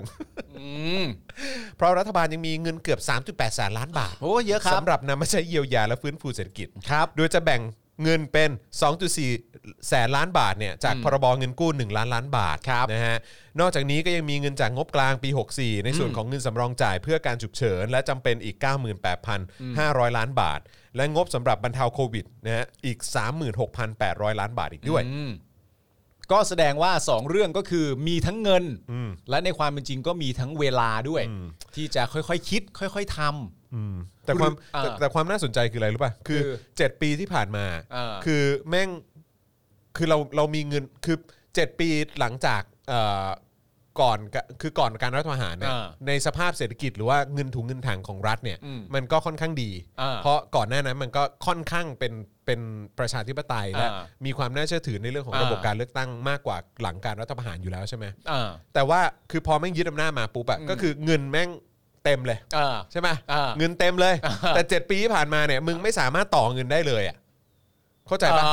า มันไม่ได้ต่อเงินได้เลยแล้วมัน อ่า ไม่ได้ทำให้เศรษฐกิจดีขึ้นมาได้เลย อ่า เพราะการรัฐประหารด้วย อ่า เพราะไม่มีใครเขาอยากเขาอยากมาร่วมงานหรือมาลงทุนกับ ประเทศมันไม่มี กับประเทศ เสถียรเผภาพด็จการ อ่า ใช่ไหมหรือว่าประเทศที่ไม่มีเสถียรภาพ เพราะว่าเอออะไรก็ยึดอำนาจได้ ใช่ เพราะว่าเพราะความดีหรืออะไรก็ตาม อ่า มากกว่าอะไรอย่างเงี้ย มันไม่ประเทศมันไม่นิ่ง เออมันไม่นิ่ง อืม ใช่ไหมเพราะฉะนั้นก็คือแบบว่าเงินมึงมีอยู่เยอะแยะมากมายไก่กองขนาดนั้นเนี่ยนะ อ่า เออ แล้วมึงยังไม่สามารถต่อเงินหรือทำให้ประเทศชาติเนี่ยมันเจริญขึ้นมาได้ อ่า แล้วมึงก็สามารถไปเลือกดึงใครอะไรมาก็ได้นะ เพราะมึงเป็นเผด็จการจะดึงมาให้แบบ อ่า ช่วยฟื้นฟูเศรษฐกิจหรือทำให้เศรษฐกิจมันดีขึ้น เพื่อ เออ ตบหน้าไอ้พวกที่เรียกร้องประชาธิปไตยอ่ะ เออ ให้มันรู้ไปเลยว่าเผด็จการเนี่ยก็ทำให้ประเทศไทยเฟื่องฟูได้ อ่าฮะ แต่เจ็ดปีที่ผ่านมามึงทำที่หาอะไรไม่ได้เลย อ่า ใช่ไหม อ่า แล้วยิ่งมาเจอโควิด อ่า ก็พังอีก พังแน่ เงินก็น้อยก็ต้อง อ่า ไปกู้เข้ามาอีก อ่า แล้วคือกูจะมึงจะให้กูมั่นใจได้ยังไงว่า เงิน 2.4 แสนคือทีแรกมันบอกว่าทั้งหมดมี 3.8 แสนล้านใช่ไหม อ่า แต่มันบอกว่ามันจะใช้ 2.4 แสนล้านบาทเนี่ย อืม นะในการฟื้นฟูเศรษฐกิจ อืม มึงจะให้คนอย่างกูเนี่ย หรือประชาชนทั่วๆไปเนี่ย อ่า เชื่อมึงได้ยังไงว่า มึงจะอ่ะ3.8 แสนล้านก็ได้ อ่ามึ มึงเหลืออยู่ 3.8 แสนล้าน มึง อ่า จะเอามาฟื้นฟูเศรษฐกิจระยะยาวเนี่ย อ่า กูจะเชื่อมึงได้ยังไง ทั้งทั้งๆที่ก่อนหน้านั้นน่ะ มึงใช้งบประมาณมาเป็นกี่ล้านล้านบาทแล้วก็ไม่รู้อ่ะ อ่ ประเทศไม่ได้เจริญขึ้นเลย ประเทศเฮี้ยลงด้วย อ่า ซ้ำแล้วมึงบอกว่ามึงเหลือเงินอยู่ 3.8 แสนล้านบาทเนี่ย อ่า เออ มึงจะฟื้นฟูเศรษฐกิจให้กลับมาชั่วช่วงชัชวานได้แน่นอน อ่า ใครจะเชื่อมึง ใช่ หมาที่ไหนจะเชื่อมึง คือไม่ไม่ต้องเอาภาพกว้างให้เข้าใจกันง่ายๆ สมมติเราตั้งตัวละครมาเลยว่าตัวละครเป็นประยุทธ์จันทร์โอชา อืม ตัวละครเป็นประยุทธ์จันทร์โอชานะ อืม เอามาวางไว้โบะอย่างเงี้ย อืม แล้วบอกว่าคนเนี้ยแก้ได้ เออ ทาบไทย แก้ได้ เออ เอาประยุทธ์มาตั้งอย่างเงี้ย เออ ปึ้ง เออ นี่คือโควิด เออ เจอกันทั้งโลก เออ เศรษฐกิจพังทั้งโลก อืม แต่ว่าผู้นำประเทศแต่ละคนมันไม่ใช่คนเดียวกัน อ่าใช่ ประยุทธ์เนี่ยมันก็มีหนึ่งเดียว อ่ะ ของมัน อืม เพราะฉะนั้นการเจริญเติบโตของเศรษฐกิจเนี่ยมันก็แล้วแต่ผู้นำประเทศนั้น ใช่ ๆ แต่เรามีประยุทธ์ อืม และอยู่ดีให้กูชี้แล้วบอกว่าคนเนี้ยแก้ได้ แก้ได้ กูคือเมาเหรอ กูต้องเมาอยู่หรือเปล่า กูเมาหรือเปล่า กูไปกูไปโดนตัวอะไรมา กูไปมากูกี่หลุมกูถึงจะคิดอย่างนี้ได้ เอออืม ไอ้เหี้ยหลอนหรือเปล่า ตลก ตลกแล้ว แล้วประยุทธ์ออกมาบอกว่ามั่นใจด้วยนะ อ้าวมั่นใจเลย มั่นใจ ก็ ว่า พัง กู เลย แก้ ที ปัญ นี้ หาได้ โอ้โหเฮียตลกแล้ว ตลกแล้วจริงๆ หาเลย ให้เรานั่งฟัง โอ้ พวกเราเออ มีเท่าไหร่ก็เก็บไว้ดีๆนะ เพราะไม่รู้ว่ากูจะต้องเผชิญกับปัญหาแบบนี้ไปอีกกี่ปีก็ไม่รู้ มันจะมีอีกสักกี่ประเทศวะที่แม่งสามารถจะพูดได้ว่า เฮ้ยเพื่อน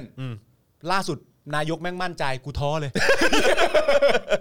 มันจะมีสักกี่ประเทศ เออ นึกออกปะ ใช่ ปกติอ่ะเราจะต้องหาความน่าเชื่อถือถูกป่ะเช่น ใช่ สถานการณ์โควิด อืม มีโคศก อ่ะ จากรัฐบาล อ่ะ ออกมาพูด อ่ะ เราจะใช้คำพูดของโคศกเนี่ยเป็นการยึดโยงทันทีว่าอันนี้แหละใช่แล้ว อืม อันนี้เป็นสิ่งที่เราต้องทำต่อไปในภายภาคหน้า อืม แต่พอมันเป็นโคศกหรือเป็นใครก็ตามจากรัฐบาลพลังประชารัฐเนี่ย อืม ออกมาพูดเนี่ย เราคิดทันทีว่าแบบเออเดี๋ยวกูไปหาข้อมูลก่อน เข้าใจว่า ใช่ กูไปหาข้อมูลก่อน ใช่ใช่ใช่ ว่า ใช่ จริง ๆ แล้วมันเป็นยังไง ใช่ เพราะว่า ใช่ใช่ เพราะว่า ใช่ เอาเอาจากมึงเนี่ย แน่ ถ้า สมมติว่าเพราะว่าทุกคนเนี่ยมันจะต้องใช้มาตรการเหล่านี้ Yeah. ไม่ใช่แค่ปกป้องตัวเอง อ่ามั มันต้องปกป้องคนในครอบครัวเพื่อนฝูงลูกอีกตั้งมากมาย อืม ถ้าคุณใช้มาตรการโดยการฟังจากรัฐบาลนี้อย่างเดียวโดยไม่ตรวจสอบข้อมูลอ่ะสำหรับผมผมถือว่าคุณไม่รักครอบครัวนะเข้าใจป่ะเออ ถ้าคุณฟังจากพวกเขาแล้วแบบเอ้ยมันพูดอย่างนี้ใช้เลยอ่ะ Yeah. ผมถือว่าคุณไม่รักครอบครัว จริง อันตรายนะมึง อันตรายนะฮะ อันตราย นะฮะหนักนะฮะ หนักนะครับ อ่ะเอางี้ดีกว่าเอ่อผมถามคุณผู้ชมด้วยเพราะอยากให้ให้ให้คุณผู้ชมและคุณผู้ฟัง อ่า เอ่อมีส่วนร่วมนะฮะ ครับ คือมั่นใจตามประยุทธ์ไหมฮะ กับงบที่มีอยู่ 3.8 แสนล้านบาทว่าประยุทธ์เนี่ยแหละ เออนะฮะจะนำพาองคาพยพอืมนะฮะของรัฐบาลเนี่ยมากอบกู้ เศรษฐกิจไทย ให้ประเทศไทยเนี่ยกลับมาเจริญโชดชดช่วงชัชวาลแน่นอน ดูผลงาน 7 ปีที่ผ่านมานะ ใช้เงินไปหลายล้านล้านบาทนะครับ หลายล้านล้านบาทนะครับ ครับ นะฮะแล้วก็หนี้ที่เราก่อขึ้นมาอีกนะเออใช้เงินคือ ปกติเวลาลงทุนมันก็ต้องมีกู้บ้าง อ๋อใช่ ใช่ไหม ใช่ เอ ใช่ อ ใช่ ใช่ไหม ใช่ เออแต่ว่าก็เนี่ยทำมา 7 ปีแล้วเนี่ยคุณ อ่ามี มีความเชื่อมั่นไหมว่า ครับ ภายใต้การนำของที่หนึ่งของรุ่น อย่างประยุทธ์จันทร์โอชาเนี่ย ประเทศไทยเศรษฐกิจจะกลับมาเจริญเชิดเอ่อโชดช่วงชัชวานแน่นอน โอ้โห พิมพ์เข้ามาฮะ พิมพ์เข้ามาพิมพ์เข้ามา อยากฟังครับ ไหนๆคุณจองเขาก็ถามแล้ว ครับผ ผม มก็ตอบเขามาหน่อย เออครับ มึง ผ นี่ตั้งแต่สุนทรภู่แล้วนะ ขออนุญาตขออนุญาตแทรกครับ ครับครับเชิญ ช่ว ครับ งจักรวาลคู่ขนานครับผม อะไรครับอะไรครับ เดี๋ยวผมให้ดูรูปนี้แล้วว่ากันเลย มามาดิมาดิฮะโอ้ยเฮียเอาตั้งแต่หน้าเลย เชิญสื่อมวลชนร่วมแถลงข่าวหยุดเชื้ออยู่บ้านขอล้านชื่อไล่ระบอบสามกีบหยุดรื้อรัฐธรรมนูญเออครับผมอันนี้ก็ตัวตัวแทนตัวแทนตัวแทนแบบว่าเครือข่ายองค์ดำมันเนี่ย อะไรนะ ขอเชิญสื่อมวลชนร่วม เออ แถลงข่าวหยุดเชื้ออยู่บ้านขอล้านชื่อ ไล่ระบอบสามกีบ ระบอบสามกีบคืออะไรวะ มีระบอบสามกีบ ระบอ ด้ บ วย สามกีบมีด้วยเหรอ ไปอีกแล้ว คือแค่ฟังแค่นี้กูว่าอืมมึงก็หนักแล้วแหละ มึงหนักมากนะเนี่ย นี่นี่หลังจากเขาให้ปลูกหลังบ้านได้มึงก็ดูดเลยใช่ไหมเนี่ย เอา ตลกบหาย ใส่ระบอบสามกีบ หยุดหรือรัฐธรรมนูญ หยุดคือแบบอย่าแก้รัฐธรรมนูญนะ อย่าแก้รัฐธรรมนูญ เราต้องหาร้านชื่อมา ไม่ให้มันแก้รัฐธรรมนูญที่มา ใช่ จากการรัฐประหาร อืม ทำไมไม่เขียนมาว่าว่า เชิญสื่อมวลชนร่วมแถลงข่าวหยุดเชื้ออยู่บ้านขอล้านชื่อไร่ระบอบสามกีบ หยุดรื้อรัฐธรรมนูญแฮชแท็กชอบการฉีก ชอบชอบให้ฉีกมากกว่า ชอบมันอีกคุณผู้ชมครับ อันนี้ก็คืออ่าหมอคนหนึ่งนะครับ ผม เอ้ยเขาเขาเขาเออเออเอออืม เขาเป็นก็คือหมอวรงค์นั่นแหละ ไม่ไม่กำลังคิดว่าเขาเป็นหมออะไรวะ หมอสู เพราะฮะ เป็นหมอสูครับ เออไม่จำได้วันก่อนครูทอมพิมพ์เขาตั้งตั้งสเตตัสใน อ่า Facebook ว่า มีใครรู้จักหมอสูเก่งๆ บ้างครับ แล้วก็เลยบอกว่าอ๋อ ถ้าจำไม่ผิดมีหมอ หมอว ว รง ง ค์ ค์ ก็เก่งนะ ก็เก่ง ไม่ นะ คือคือเขาจะแขวน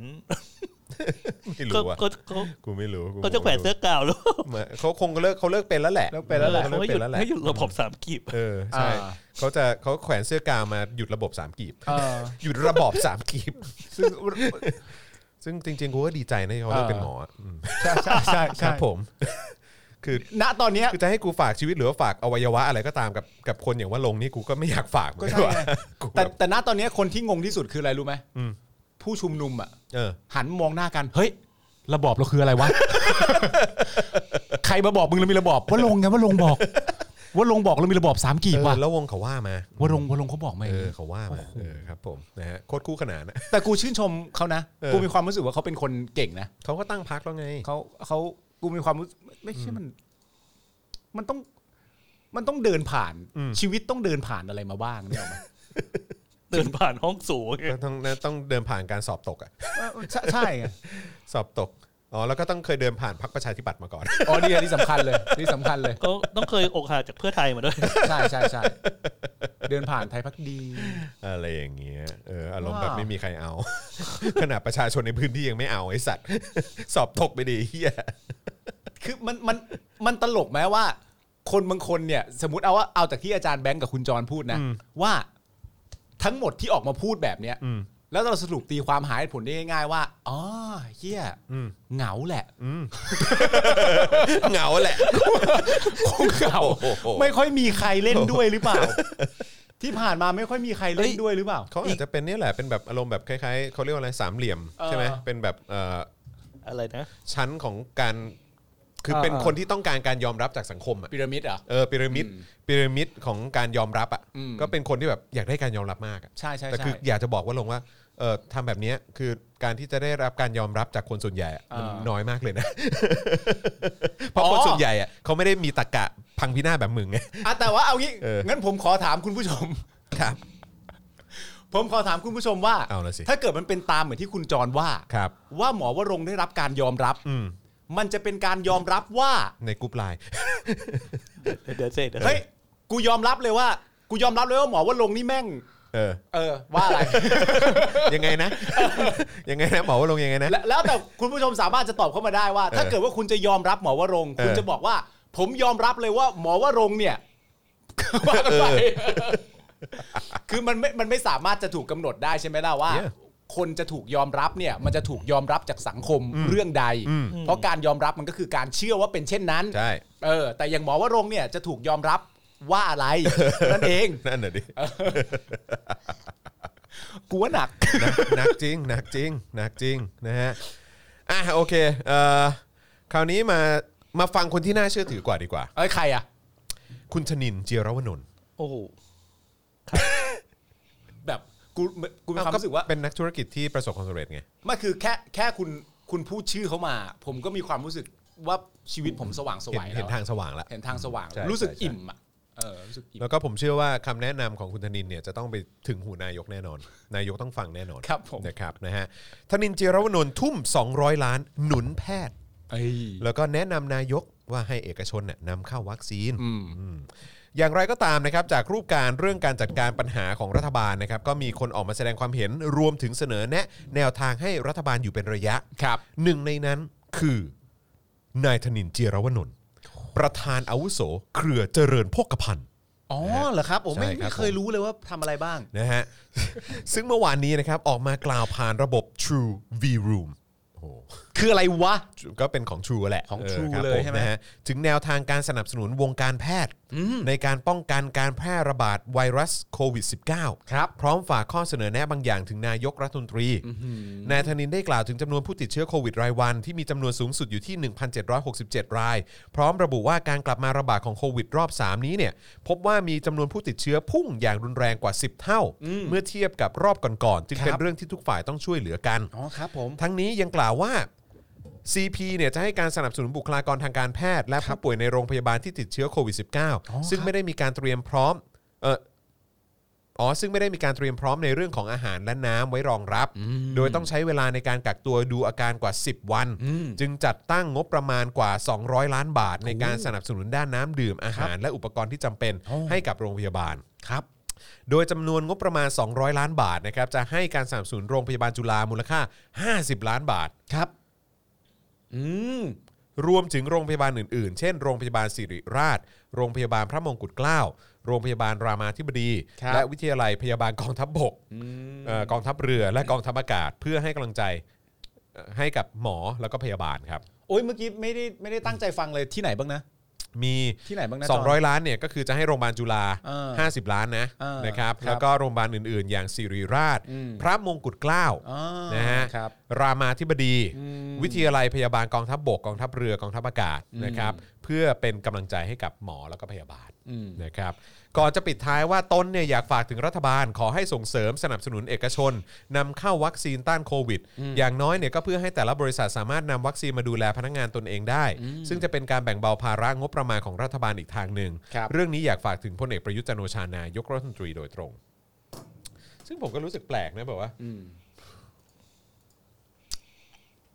คือมันไม่ใช่หน้าที่ไง อืม คือถ้ามันเป็นรัฐบาลที่ดีอ่ะ อืม และรัฐบาลที่โปร่งใส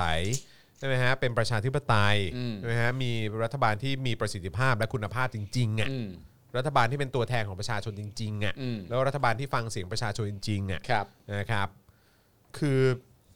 เอกชนจะไม่ต้องออกมาพูดอะไรแบบเนี้ย อืม เอกชนจะไม่ไม่ไม่ต้องไม่ต้องเอางบประมาณอะไรเอ่อก็ไม่รู้อะสองร้อยล้านเนี่ยไปมอบให้กับโรงพยาบาลของรัฐอะ อืม ซึ่งก็คล้ายๆกับตอนกับตอนพี่ตูนปะ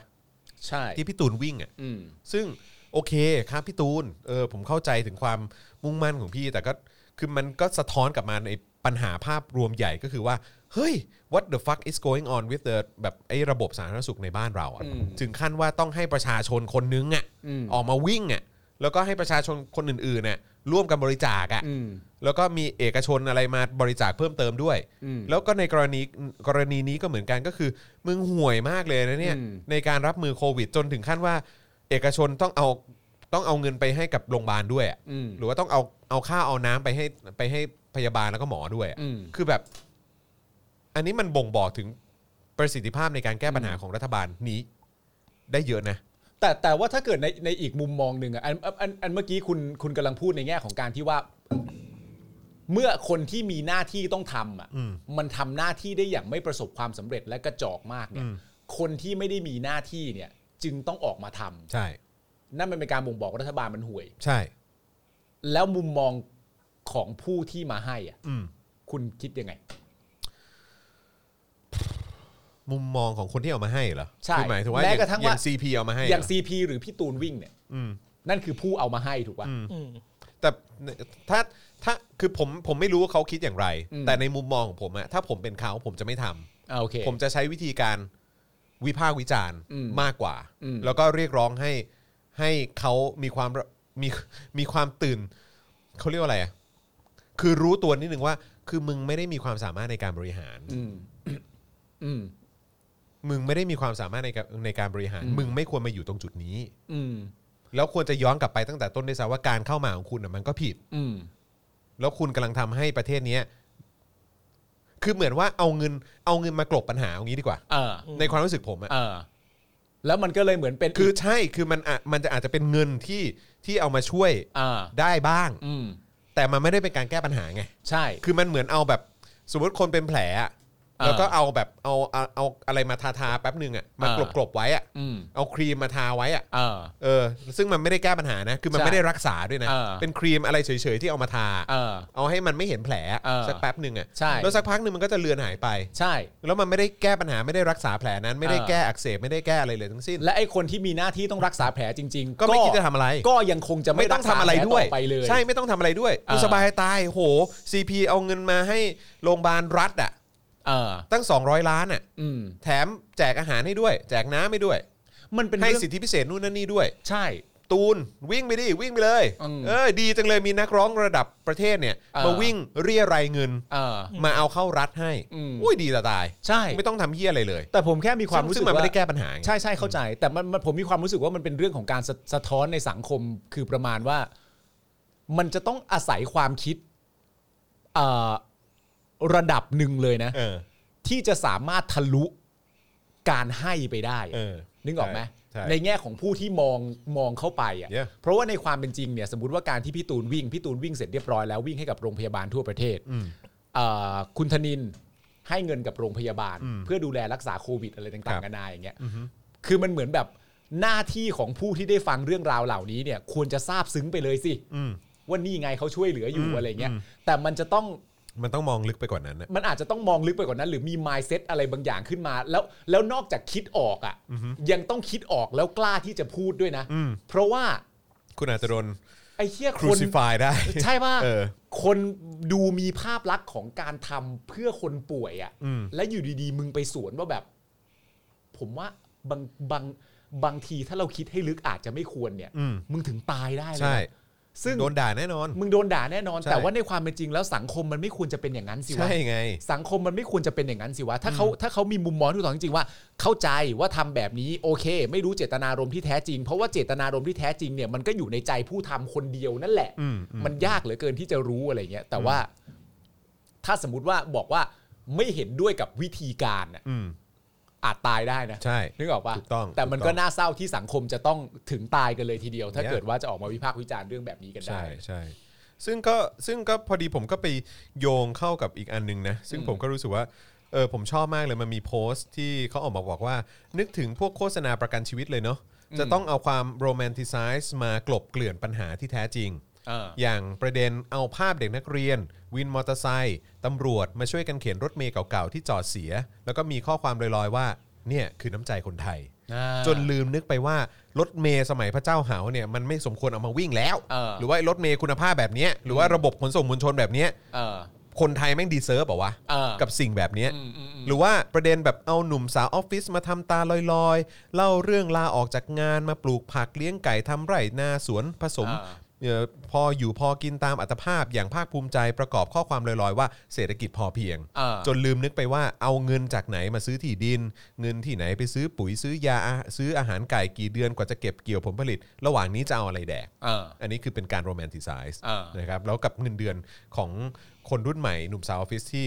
15,000 บาททั้งเดือน แล้วก็แบบว่าก็ก็จะมีเหลือเก็บบ้างหรือเปล่าก็ไม่รู้เหมือนกันนะฮะหรือว่าเอาภาพพลทหาร ล้อมวงกินต้มฟักกับข้าวเปล่าที่เทกองกองๆบนพื้น ราวกับหมาวัดกินเศษอาหาร ประกอบข้อความลอยๆว่า นี่คือรั้วของชาติ โอ้ นี่คือความเสียสละของพวกเขา จนลืมนึกไปว่าเงินภาษีก็จัดสรรให้ต่างเยอะ จนสามารถซื้ออาหารในแพ็กเกจดีๆ หรืออาหารโภชนาการสูงพกพาสะดวกทัดเทียมกับทหารของอารยประเทศแล้วนะ แล้วเงินมันหายไปไหนหมด อ่า ทำไมทหารของเราต้องมานั่งแดกข้าวหมากันแบบนี้ อืม เนี่ยแหละ เขาบอกว่าเลิกซาบซึ้งกับขยะใต้พรมพวกนี้สักทีครับ โอ้ว้าว แล้วเราก็เยสเด้เจ๋งว่ะ ไม่หรอกผมผมมีความรู้สึกว่าบางทีมันต้องคิดต่ออะนึกออกไหมคือแบบว่า ซึ่งซึ่งมันก็คล้ายๆกันใช่ไหมกับ เข้า ที่ เข้าใจ ที่เราคุยเมื่อกี้เข้าใจเข้าใจ ก็คือว่าเออแบบคุณโรแมนติ c i ซ e กับการที่แบบว่า เอ้ยมีดูสิมีคนใจบุญมาทำอย่างนี้ให้มาทุ่มเทเสียสละอย่างนี้ให้แต่จริง ๆ แล้วคือแบบไอสัตว์กูจ่ายไปแล้ว ปัญหานี้มันควรได้รับการแก้ ใช่ เออ คือมันเขาจะเรียกว่าอะไรดีวะ คือเออ สมมติว่าสมมติว่าถ้าถ้าสมมติว่ามีใครวิ่งขึ้นมา อืม คือถ้าในมุมผมนะ ผมแค่อยากจะบอกเล่นๆว่า ถ้าสมมติว่ามีใครวิ่งขึ้นมา อืม แล้วคุณเอาเงินไปไปไปบริจาคอะ อืม นั่นมันไม่ใช่ครั้งมันนั่นน่าจะไม่ใช่ครั้งแรกที่คุณได้ทำความดีนะ อืม คุณได้ทำความดีผ่านเรื่องอื่นกันมาแล้วด้วยอะ อืม ในแง่ของการเสียภาษี อืม ในแง่ของการอะไรต่างๆกันนะ Yeah. แต่ว่าด้วยด้วยความที่มันมีอะไรบางอย่างในประเทศไทยที่มันที่มันสามารถที่จะทำให้คนแบบเหมือนไม่ไม่ไม่สามารถที่จะข้ามความซาบซึ้งไปได้ อืม เคยคิดกันต่อไหมที่ผมเคยคุยกับคุณเล่นๆน่ะว่า มีอ่าคุณป้าคนหนึ่ง อืม ใช่ไหมนำเงินมาให้ อืม แล้วดูคุณป้าก็ไม่ได้มีฐานะอะไรออก ครั จะ บ ดูยากจนเสียด้วยซ้ำไป ครับ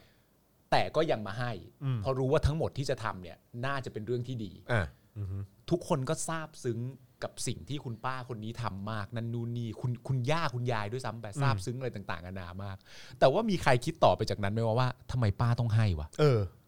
ทำไมป้าต้องถูกพุทธอยู่ในสถานการณ์ที่ตัวเองก็แทบจะไม่มีเงินอยู่แล้ว ใช่ แล้วยังต้องนำเงินออกจากบ้านมาเพื่อบริจาคอีก อืม เราเราข้ามความซาบซึ้งไปแตะเรื่องพวกนี้ ใช่ กันไหม กันไหม กันไหม วะพวกเราอะไรอย่างเงี้ย ใช่ใช่ใช่ใช่ เอออื มนะครับ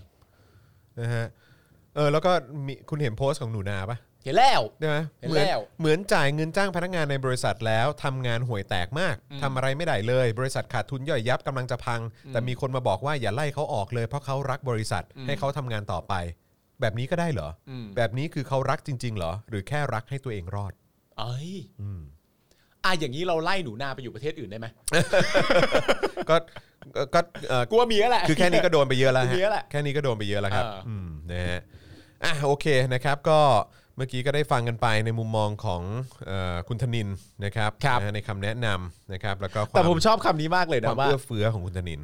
เรื่องนี้อยากฝากถึงพลเอกประยุทธ์จันทร์โอชานายกรัฐมนตรีโดยตรง โดยตรง แล้วเหมือนเราเชื่อได้เลยว่าเออกูว่าก็คงโดยตรงแหละ แต่ผมแค่มีคืออันนี้อันนี้ผมมีความรู้สึกว่ามันมองได้สองแบบรู้ป่ะ คือ คือประมาณว่าเอ๊ะมันยังไงวะ อืม ผมมั่นใจว่าคุณธนินเนี่ยมีเบอร์ส่วนตัวประยุทธ์ ก็ผมถึงบอกโดยตรง อยู่ ไง แล้ว เออ แต่ เออ แต่ทำไมคุณธนินถึงไม่บอกเรื่องนี้กับคุณกับกับประยุทธ์อะโดยตรง หรือ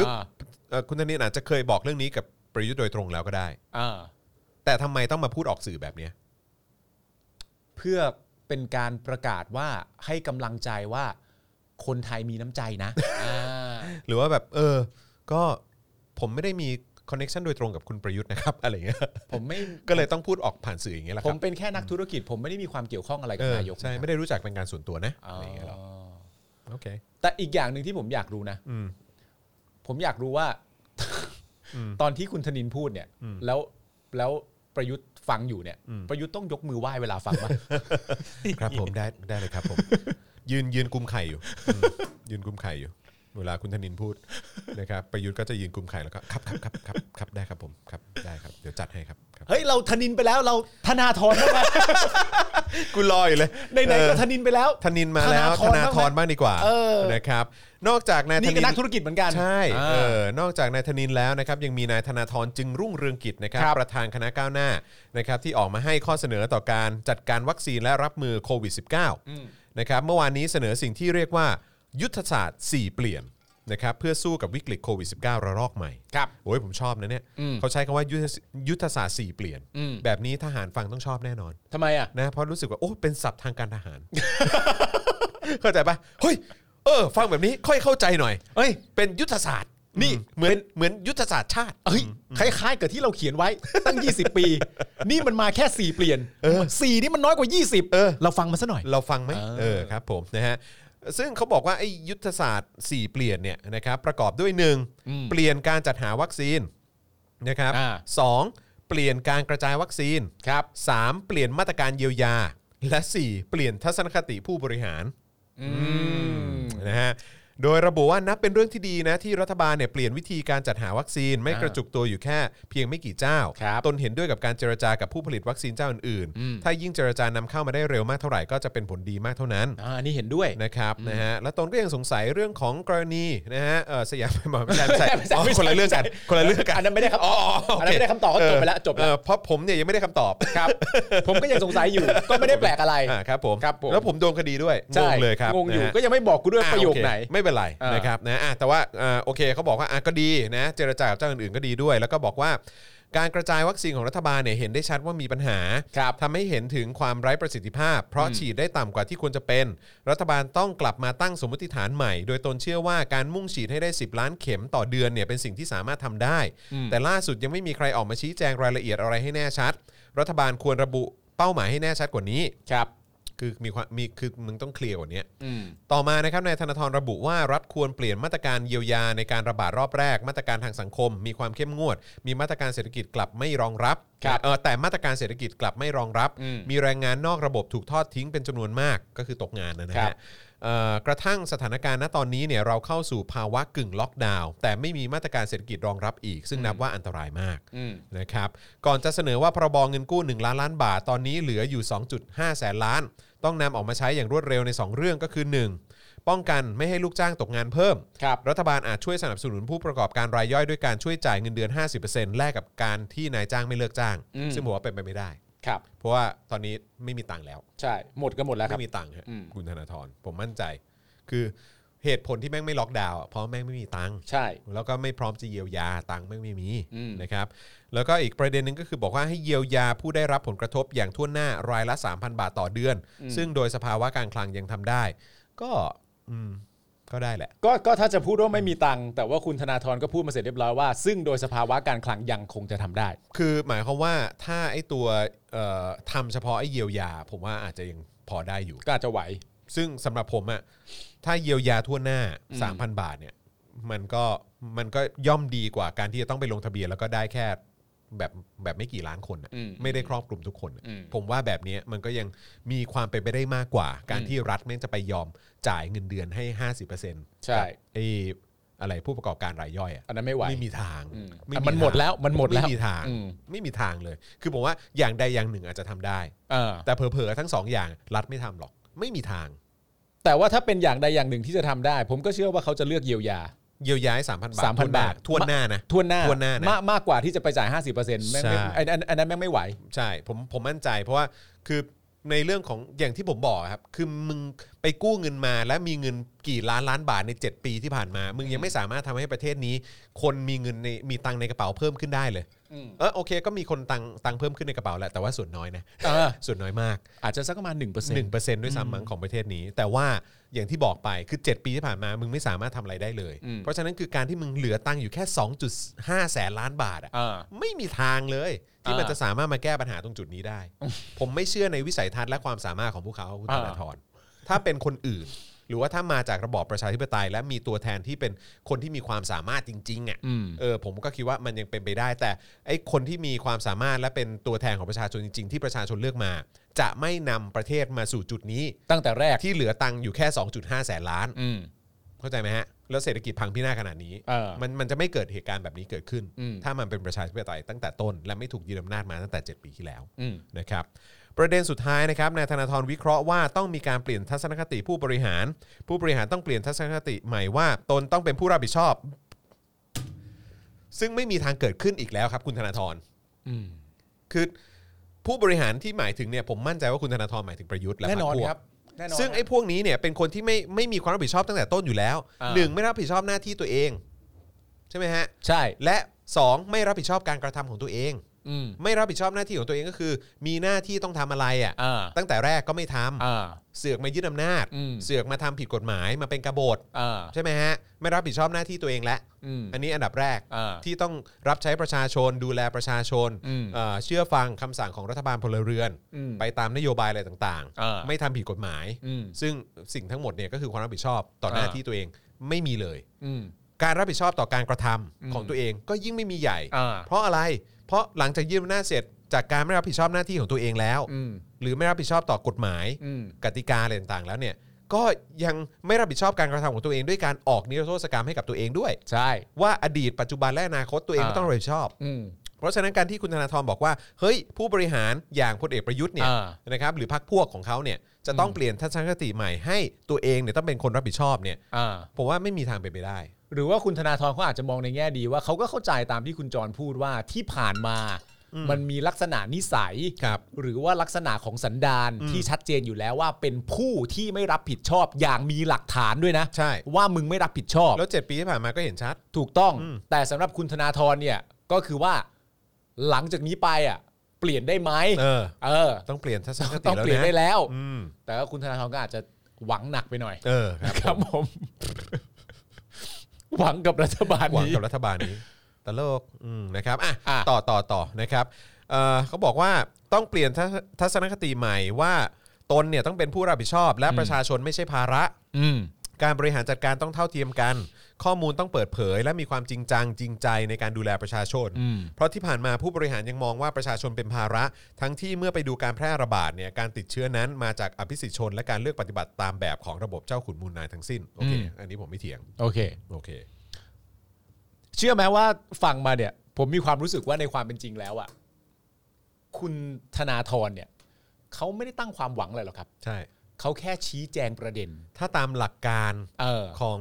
ประเทศที่ อืม มันอยู่กันด้วยเหตุและผล ใช่ และกติกาความเป็นสากล ใช่ จริง ๆ เนี่ย เออ โดยหลักการเนี่ยมันก็จะเป็นแบบนี้แหละ จะเป็นแบบนี้ แต่พอดีประเทศเนี้ยมันยูนิค ใช่ อืม มันเป็นประเด็นที่คุณธนาธรน่าจะต้องการที่จะชี้แจงให้ประชาชน อืม ฟัง อืม มากกว่าที่จะส่งตรงไปถึงคณะรัฐบาลด้วย ใช่ใช่ ซ้ำว่าโดยปกติแล้วเนี่ย มันต้องอย่างนี้นะครับ ประชาชนทุกท่านครับ คือประเด็นคือสิ่งที่คุณธนาธรร้องขอเนี่ย อืม มันก็เท่ากับว่าสิ่งที่ไม่มี อืม เพราะถ้ามันมี ครับ มันก็ไม่ต้องขอตั้งแต่แรก อืม สิ่งที่เราควรจะได้จากอันนี้ไปก็คือว่ามันเป็นการชี้แจงว่าประเทศที่มันจริง ๆ แล้วมันควรจะเป็นยังไงอะ อืม เออ แต่มันไม่มี แต่ไอ้ครั้นจะบอกว่า เออ คุณธนาธรมีความรู้สึกว่ารัฐบาลนี้จะกลายมาเป็นผู้รับผิดชอบ มีทัศนคติแห่งความรับผิดชอบที่เปลี่ยนไป มีความรู้สึกว่าประชาชนไม่ใช่ภาระเนี่ยอะเดาโง่ๆว่ากูว่าคุณธนาธรก็ไม่ได้หวังมากขนาดนั้นหรอก ใช่ ผมว่าอย่างนั้นนะ เออ อืม นะฮะ เฮ้ย ผมมีอันนี้ เอ่อ ผมคิดว่าการแก้ปัญหาโควิดของเรามาถึงแล้วล่ะครับ เดี๋ยวผม เดี๋ยวผมส่งลิงก์ให้อาจารย์แบงค์ ครับ นะครับ แล้วก็เดี๋ยว เดี๋ยวอาจารย์แบงค์ช่วยเอาขึ้นจอให้นิดนึง อ่า นะครับ เดี๋ยวแป๊บนึงนะ เดี๋ยวขอก๊อปลิงก์ก่อน ผมคิดว่าเคลียร์แล้วแหละ ฮะ นะครับ เอ่อ ตอนนี้สบายละ เราวางใจและสบายใจได้ เอา เพราะอัน แล้ว นี้เป็น เป็นข้อมูลจากทางไทยรู้สู้โควิดนะครับ อ่า นะฮะแล้วผมก็คิดว่าเออเฮ้ย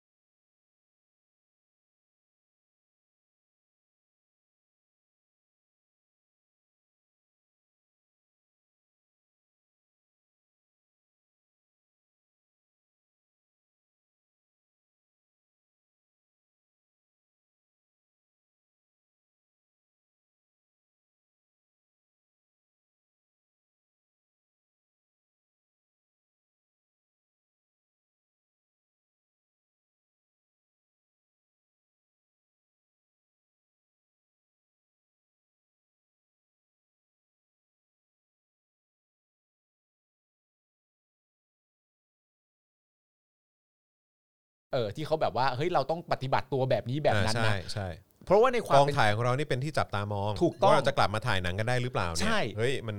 มันเรื่องใหญ่นะเว้ย แล้วคุณเชื่อไหมว่าสำผมมีความรู้สึกว่าพอมองให้ลึกไปกว่านั้นเนี่ยสสภาพสภาวะของคนทั่วโลกเนี่ยเขาก็จับตามองนะว่าเขามีความรู้สึกว่าวันใดก็ตามถ้าฮอลลีวูดเริ่มกลับมาทำงานได้แบบปกติเนี่ย อืม เพราะฮอลลีวูดเป็นที่รู้จักทั่วโลกอ่ะนั่นแปลว่าวันนั้นแหละโควิดอะไม่มีแล้ว อืม เป็นมุมมองแบบอย่างเงี้ยเขา ใช่ จับตามองลักษณะ แล้ว นั้ นี่ น คือ อะ ระดับบุคคลนะคือหมายว่าระดับทอมครูซอะ เออ หรือว่าไอ้ตัว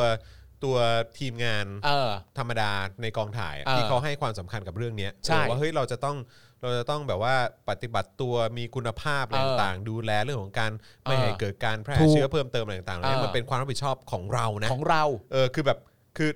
เขาเขาก็คือสำหรับตัวเขาเองก็มี mindset แบบนั้นนะ ใช่ ว่าเออแบบเฮ้ยเราก็ต้องทำอ่ะ เออ เออ แล้วแล้วอีกประเด็นหนึ่งก็คือผมมีความรู้สึกของเขาก็คือว่า อย่าตื้นเขิน อืม ถึงขนาดมีความรู้สึกว่าไม่ได้มีใครจับตาพวกเราอยู่ อืม ให้ระลึกไว้เสมอว่าเขามองประเทศเราอยู่ อืมแล้วเขาแล้วเขาก็คงต้องมีความรู้สึกอยู่แล้วด้วยว่าเออแบบเฮ้ยการที่ถ้าเกิดว่าไอ้พาร์ทของเขาก็ทำได้ดีสอดคล้องไปกับทางภาครัฐด้วยเหมือนกัน เอออ อะไรเงี้ยเศรษฐกิจมันก็กลับมาเปิดเออเงินทองมันจะกลับมา ใช่ ดีเหมือนเดิม แล้ว ได้ ก็ ด้วยเห จะ มือนกัน ก็จะดีกันทั้งประเทศ ใช่ไอคนที่เป็นช่างไฟหรือว่าช่าง เออก ล้องในกองถ่าย เออ หรือตัวทอมครูซเองมึงก็จะได้ ได้กันหมด เงิทองไหล นะ มาเทมากลับมาอีกไง ทุกคน เออ มันก็ได้กันหมดอะไรอย่างเงี้ย นั่นแหละ แต่ว่าผมกำลังพูดถึงในแง่ของการที่ว่าประเทศไทยมันก็ไม่ได้มีใครจับตามองไง เพราะฉะนั้นภาวะการเร่งรัดหรือการถูกกดดันจากแบบว่าหรือหรือมันมันคงไม่ได้มีใครบอกถูกไหมว่า เฮ้ยณตอนนี้ประเทศไทยจัดการโคุยดไปถึงไหนแล้ว เออ น่าลุ้นมากเลยอะไรอย่างเงี้ย เออเออ มันก็คงไม่มีใครพูดอย่าง เอ นั้น อ ไง เออใช่ใช่ใช่ ประยุทธ์ก็เลยชิล เออชิลมาก เล เลย ยชิล อ๋อไม่แล้วตอนนั้นก็แบบว่ารู้สึกรู้สึกนั่นมากไงรู้สึกดีมาก เพราะว่าเออไอยอดยอดคนติดโควิดอ่ะ เอออ๋ อ๋อตอนนั้นควบคุมได้ คนเก่งไง เออเพราะไม่ได้ตรวจ ภาวะคนเก่ง ภาวะคนเก่ง คนไม่ได้ติดเยอะ โอ้ย แล้วเราเชื่อหน้าชูตาได้เลยนะว่าประเทศเราเนี่ยโอ้โห ใช่ ควบคุมโควิดได้ดี แต่ ใช่ เราไม่ได้ตรวจนะ แล้ว เออเราตรวจเราตรวจนิดหน่อย เออ เราไม่ได้ปูพรมตรวจแบบประเทศอื่นๆนะ อาจจะไม่ได้ตรวจ เออ เชิงรุกก็แหละ ใช่ เอ เอ อ อก็ยอดมันก็เลยติดน้อยไงเออ ไม่แล้วคุณจำคุณจำได้แบบว่า ณตอนนั้นเนี่ย ใครต่อใครหลายๆคนน่ะ อืม ที่ตอนแรกเหมือนดูเหมือนหมาหงอยหน่อยๆอ่ะ อืม แอคชิบหายเลย เอ นะ อ แอคเลยแบบว่ากูหล่อแล้วล่ะที เก่ง เนี้ย มากเลย กูคนเก่งกันทั้งประเทศแล้วทีเนี้ย ไปยืนถ่ายรูปกับวัคซีนอะไรต่างๆเนอะ เออ เอออะไรอย่างเงี้ยโอ้เนี่ยเหมือนซื้อมาเองด้วยเงินตัวเองเลย ไอสัตว์ แอคแอค เหมือนซื้อด้วยเงินตัวเองเลย เออ ไอสัตว์ ถ้าเป็นกูนะ ถ้ากูจะถ่ายรูปกับวัคซีนนะ เออ ที่ต้องใช้กับประชาชนนะ เออ กูจะเอาวัคซีนวางกับพื้น เออ แล้วก็ให้ให้แผ่นป้ายข้างหน้าเขียนว่าประชาชน เออ แล้วกูจะก้มกราบ อ่าใช่ใช่ใช่ใช่ใช่ขอบคุณนะครับะไรย่างเงี้ย ขอบคุณนะครับ ขอบคุณประชาชนนะครับ ขอบคุณ ที่ ขอบคุณประชาชนที่ช่วยตัวเอง เอ นะครับ อครับผม เออ นะฮะที่ที่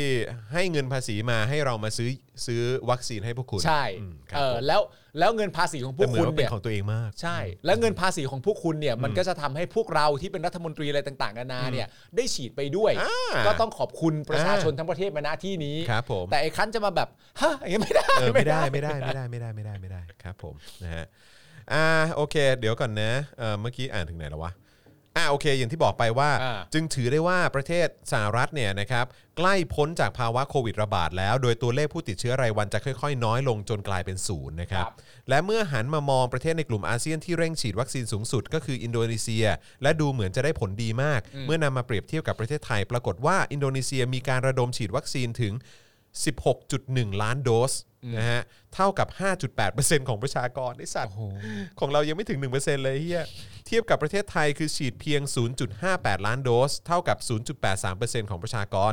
ทำให้ผู้ติดเชื้อรายวันของอินโดนีเซียลดลงอย่างรวดเร็ว คือไอ้ค่าเอ่อ R เนี่ยหรือว่าไอ้ค่าขยายการติดเชื้อของโควิด -19 เนี่ยเท่ากับ 1.0 พอดีครับ อืมนี่คือของที่อินโดนีเซีย อันนี้อินโดนะครับ ครับ นะฮะของเรา 2.27 นะครับ เออ นะฮะของเขา 1.0 นะครับ จากที่เคยสูงสุดวันละ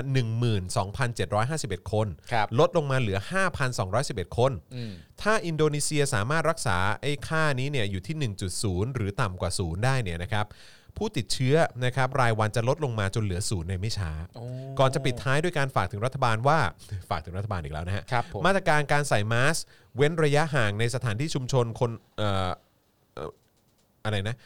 มาตรการการใส่มาสก์เว้นระยะห่างในสถานที่ชุมชนนะฮะหรือว่าจากคนเนี่ยอาจจะไม่เวิร์ก หรือเพียงพอสำหรับสังคมไทยที่มีชนชั้นอภิสิทธิ์อยู่ทั่วไป โอ้โห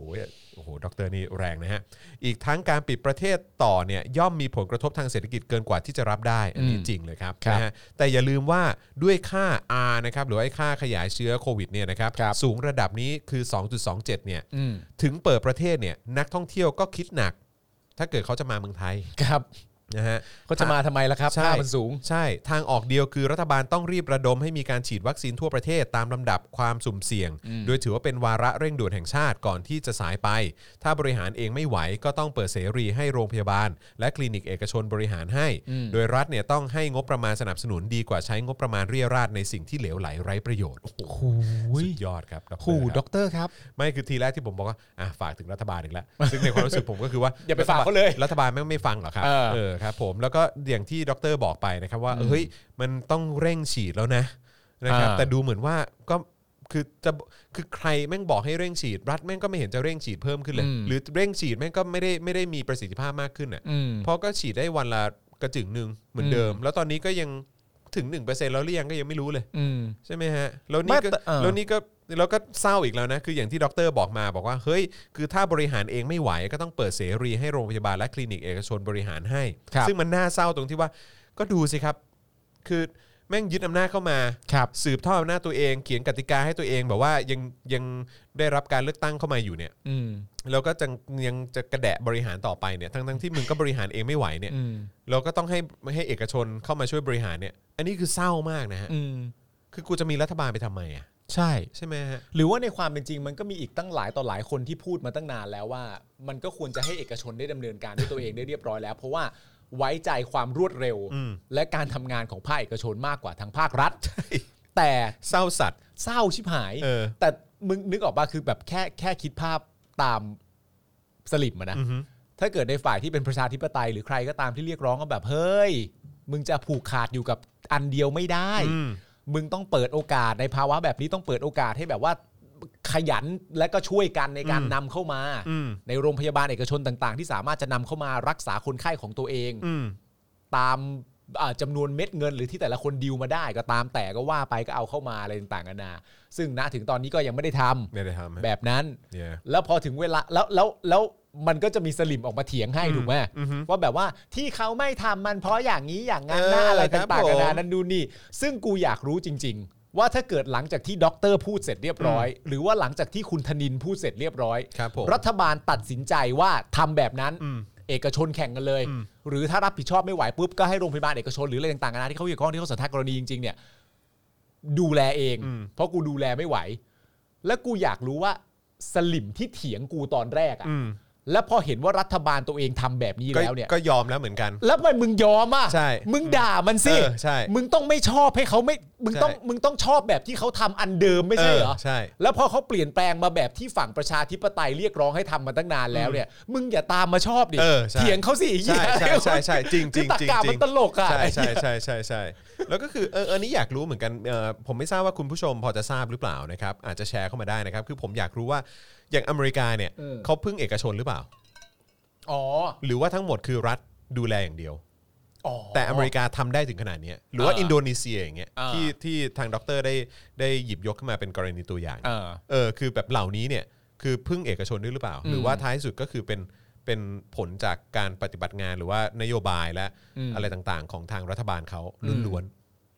มันจะ ๆ ได้ อยากรู้มากเลย ดี ซึ่ง นะฮะ ซึ่งมันจะเปรียบเทียบไม่เห็นชัดเลยไงว่า ใช่ ไอ้เฮียรัฐบาลที่มีประสิทธิภาพ และขอโทษนะอีรัฐบาลโคตรพ่อโคตรแม่อะไรตัวอย่างประชาธิปไตยที่ที่แบบสลิมชอบด่า เออ แบบเด็กรุ่นใหม่ว่าแบบ อ่า ไปตามตูดมันอะไรอย่างเงี้ย อ่าอ่า เออหรือว่าแบบอินโดนีเซียที่แบบ อ่า เป็นประเทศเอ่อประชาธิปไตยอีกประเทศหนึ่งอะไร อ่า เงี้ยในในอาเซียนอ่ะคือเขาทำแบบเนี้ยแล้วมัน อ่ามี มีประสิทธิภาพอ่ะ อ่า เอออยากรู้จังว่า ระบบเขาเป็นยังไง เออใช่ อ่า แล้วสลิมจะว่ายังไง เอออเฮ้ยไอ้ไอ้อินโดนีเซียนี่คือประชากรเท่าไหร่ โอ้โหอ่ะเดี๋ยวผมเช็คให้แต่ อ่า แต่แต่เห็นเมื่อกี้บอกว่าอะไรนะ เห็นเมื่อกี้บอกว่าเอ่อพลอากาศเอกเอ้ยพลอวกาศเอกปิยะเนี่ยบอกว่าทุกประเทศรัฐนำเข้าหมด อืม เนี่ยคือคืออยากอยากทราบฮะมีใครพอทราบไหมฮะ เออน่าสนใจนะ อืม มันจะได้รู้ไงว่าระบบปกติ อืม ของประเทศที่เป็นประชาธิปไตยเนี่ย การที่ปล่อยให้รัฐเนี่ย เป็นผู้นำเข้า 270 ล้านคน อินโดนีเซียเหรอ 270 ล้านคน แล้ว แต่ เขาบ เขา อก ฉีด ว่า ไปเกือบ6%แล้ว แล้วเขาบอกว่าจะเหลือจะเหลือจำนวนเกิดขึ้นศูนย์คนในไม่ช้า ในไม่ช้าถ้าถ้าถ้าถ้าเรทการฉีดยังยังมีประสิทธิภาพแบบเนี้ย ต่อไป ใช่ แล้วของเราเท่าไหร่นะ ของเรา ถึงหนึ่ง ศูนย์เปอร์เซ็นต์นึงนะ อืมไม่ถึง ศูนย์ คือตัวเลข กว่า เมื่อกี้เห็นเห็นทางดรบอกว่า 0.8 นะ แต่เห็นเลขล่าสุดมันมา 0.9 แล้ว ใกล้แล้วใกล้1%ละอืม อืม ครับ ใช่ ผมแต่ว่าวัคซีนก็ต้องรอมิถุนายนนะ เออ เออครับผม ใกล้แล้วเว้ยใกล้แล้วเว้ยเฮ้ยใกล้แล้วเว้ยใกล้แล้วใกล้ แต่แต่ ใล้ ผมแต่ ล้ ผมก็ 1% สบายใจแหละ ผมก็สบายใจเพราะว่าก็ เออ อ อ ย่างที่เมื่อกี้อ่านโพสต์เมื่อกี้จากอะไรนะ ไทยรู้สู้ อ่าสยามสยามเบลไซน์ ไทย ซึ่งเป็น เออ ซึ่งเป็นบริษัทที่ก่อตั้ง ใช่ อ่าอะไรอย่างเงี้ยเออ ครับ ก็ก็เดี๋ยวเราก็จะได้วัคซีนกันแล้วแหละ ใช่ เออครับ ผม เตรียมตัวสบายใจกัน ครับผม ได้เลย สบายใจได้ครับ นะครับ นะฮะวัคซีนมันมีแค่ 2 ยี่ห้อ ต่อให้ฉีดมันก็ยังติดเชื้อได้ไม่ได้ช่วยป้องกัน 100%อ่าใช่แต่ว่ามันลด อ่า ลดเนาะเออมันลดปริมาณการติดได้นะครับ อ่าน นะฮะแต่ว่าก็ซีโนแ a c นี่ก็ค่อนข้างชัดเจนแล้ว ครับ นะครับว่าประสิทธิภาพไม่น่าจะไหว อ่าน นะครับนะฮะ นี่ถ้าหน่วยงานรัฐเนี่ยนะในประเทศที่เป็นประชาธิปไตยที่แข็งแกร่งนะ อืม ก็สามารถทำได้แบบโดยไม่ต้องพึ่งพาร์ทอื่นนะ อืม เพราะว่าหน้าที่รับใช้ประชาชนเป็นหน้าที่ของทางภาครัฐโดยตรง อืม อยู่แล้ว ครับ โดยไม่ต้องให้ใครมายื่นมือให้ เพราะว่าประชาชนเนี่ยยื่นมือในการช่วยเหลือภาครัฐ หรือประเทศทั้งประเทศ อยู่ทุกวี่ทุกวันอยู่ แล้ว ผ่านการเสียภาษีในรูปแบบที่แตกต่างกันไป ใช่ ก็ไม่ได้มีความจำเป็นอะไรที่ต้องมาทำเพิ่มเติม ถ้าเก่ง ครับผม แต่ถ้าไม่เก่ง ครับ ก็ต้องขอกันดู นั่นแหละครับผม ครับ นะฮะอ่ะโอเค จริงๆอันนี้ยังเหลือข่าวอีกพอสมควรนะครับ แต่ผ ครั ม บ คิดว่าอาจจะขอเก็บไว้เป็นวันพรุ่งนี้ อ่า ในบางข่าวละกันนะครับ ครับ ข่าวที่เหลืออยู่ตอนนี้เนี่ยก็จะมีกลุ่มแคร์พาเปรียบเทียบนะฮะปริมาณวัคซีนโควิดที่จะหาได้ ถ้าเกิดหั่นงบกลาโหมมาใช้ ่า นะครับแล้วก็เอิ่มมีประเด็นสถานการณ์เชิงบวกในอิสราเอล อ่า แล้วก็ประเทศอื่นๆนะครับที่ประกาศเลิกใส่แมสนะฮะหรือว่าประกาศเอ่อผ่อนคลายเรื่องของเอ่อโควิด -19 แล้ว ครับ นะครับแล้วก็มีประเด็นคลัสเตอร์ใหม่ล่าสุดด้วยที่ไม่รู้ว่าเอ่อเอาออกมาเพื่อมากลบคลัสเตอร์ทองหล่อหรือเปล่านะฮะ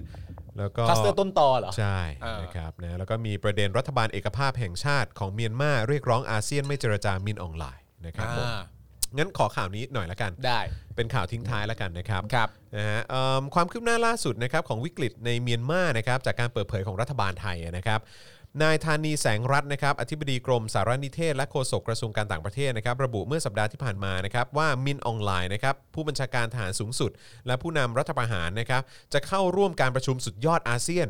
นะฮะที่อินโดนีเซียคือเขาจะไปประชุมด้วยนะ ครับ ในวันที่ 24 เมษายนนี้ อืม ขณะเดียวกันยังมีผู้นำอีกหลายประเทศที่ยังไม่ได้ยืนยันการเข้าร่วมประชุมนะฮะรวม ครั ถึ บ งไทยด้วย อืม โดยก่อนหน้านี้นะครับประเทศสมาชิกอาเซียน 10 ประเทศได้พยายามในการ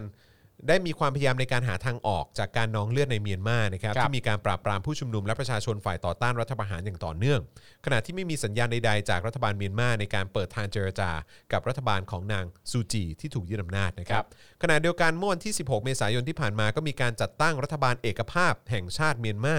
หรือว่า National Unity Government นะครับซึ่งเป็นการร่วมกันของฝ่ายต่อต้านรัฐบาลรัฐประหาร นำโดยสมาชิกรัฐสภาจากพรรค NLD ของนางองซานซูจี ที่ถูกขับออกจากอำนาจ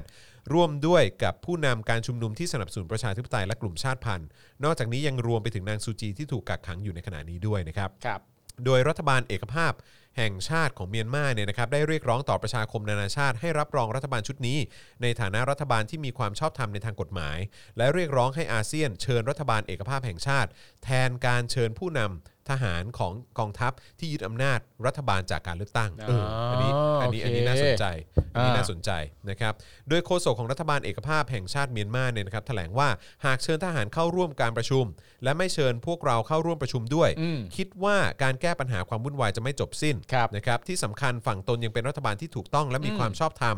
แต่รแต่ทหารต่างหากที่เป็นรัฐบาลที่ผิดกฎหมาย ครับ โดยตอนนี้ฝั่งรัฐบาลเอกภาพแห่งชาติเมียนมายังไม่ได้รับคำเชิญเข้าร่วมประชุมจากทางอาเซียนนะครับ น่าสนใจนะ น่าสนใจนะ น่าสนใจไปหมายถึงว่าตัวข้อเรียกร้องเนี่ยน่าสนใจนะ เย้เย้ เออคือเรียกร้องเลยว่าเออ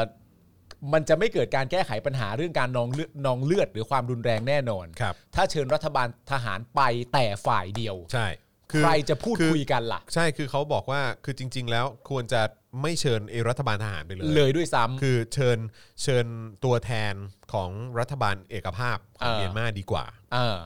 ซึ่งผมว่าโอ้โหมันก็จะ Impact มากเลยนะ แต่ผมคิดก็คือก็เชิญไปทั้งคู่ไหม อ๋อ ให้มาประจันหน้ากันเหรอ แล้วก็ฟังกันเลย แต่ผมว่าไม่มีทาง เออ ไม่มีทางไม่ไม่ไม่มีทางที่ที่มันจะยอมฟังหรือยอมเจรจา เออ อืมคือผมว่าไอ้รัฐบาลรัฐบาลเอกภาพอ่ะก็ก็คงพร้อมไฟอยู่แล้วแหละ เออ ในที่ประชุมสากลนะ อ๋อแน่นอนอยู่แล้ว พร้อมไฟพร้อมถก พร้อมเถียงพร้อมอะไรอยู่แล้ว เพราะเวทีมันได้ไง พร้อมดีเบตหรือพร้อมอะไรก็ตาม เออ ได้อยู่แล้วอะไรเงี้ยแต่ว่าคือผมไม่เชื่อว่ารัฐบาลเผด็จการของเมียนมาหรือพม่าเนี่ย เออ จะจะจะทำแบบนั้น แต่ว่าเอ่อถ้าทางฝั่งอาเซียนจริงๆ เขาไม่ยอมเสียหน้า ก็ อืม เออจริง ๆ การจะเชิญใคร หรือไม่เชิญใคร อืม หรือเชิญฝั่งใดฝั่งหนึ่งมาหรืออะไรต่างๆกันานาเนี่ย ก็เป็นการแสดงจุดยืนเหมือนกันนะ อืม ว่าคุณมีหน้าที่ในในสิ่งที่ต้องรับผิดชอบ แล้วการที่คุณจะเลือกให้ใครมา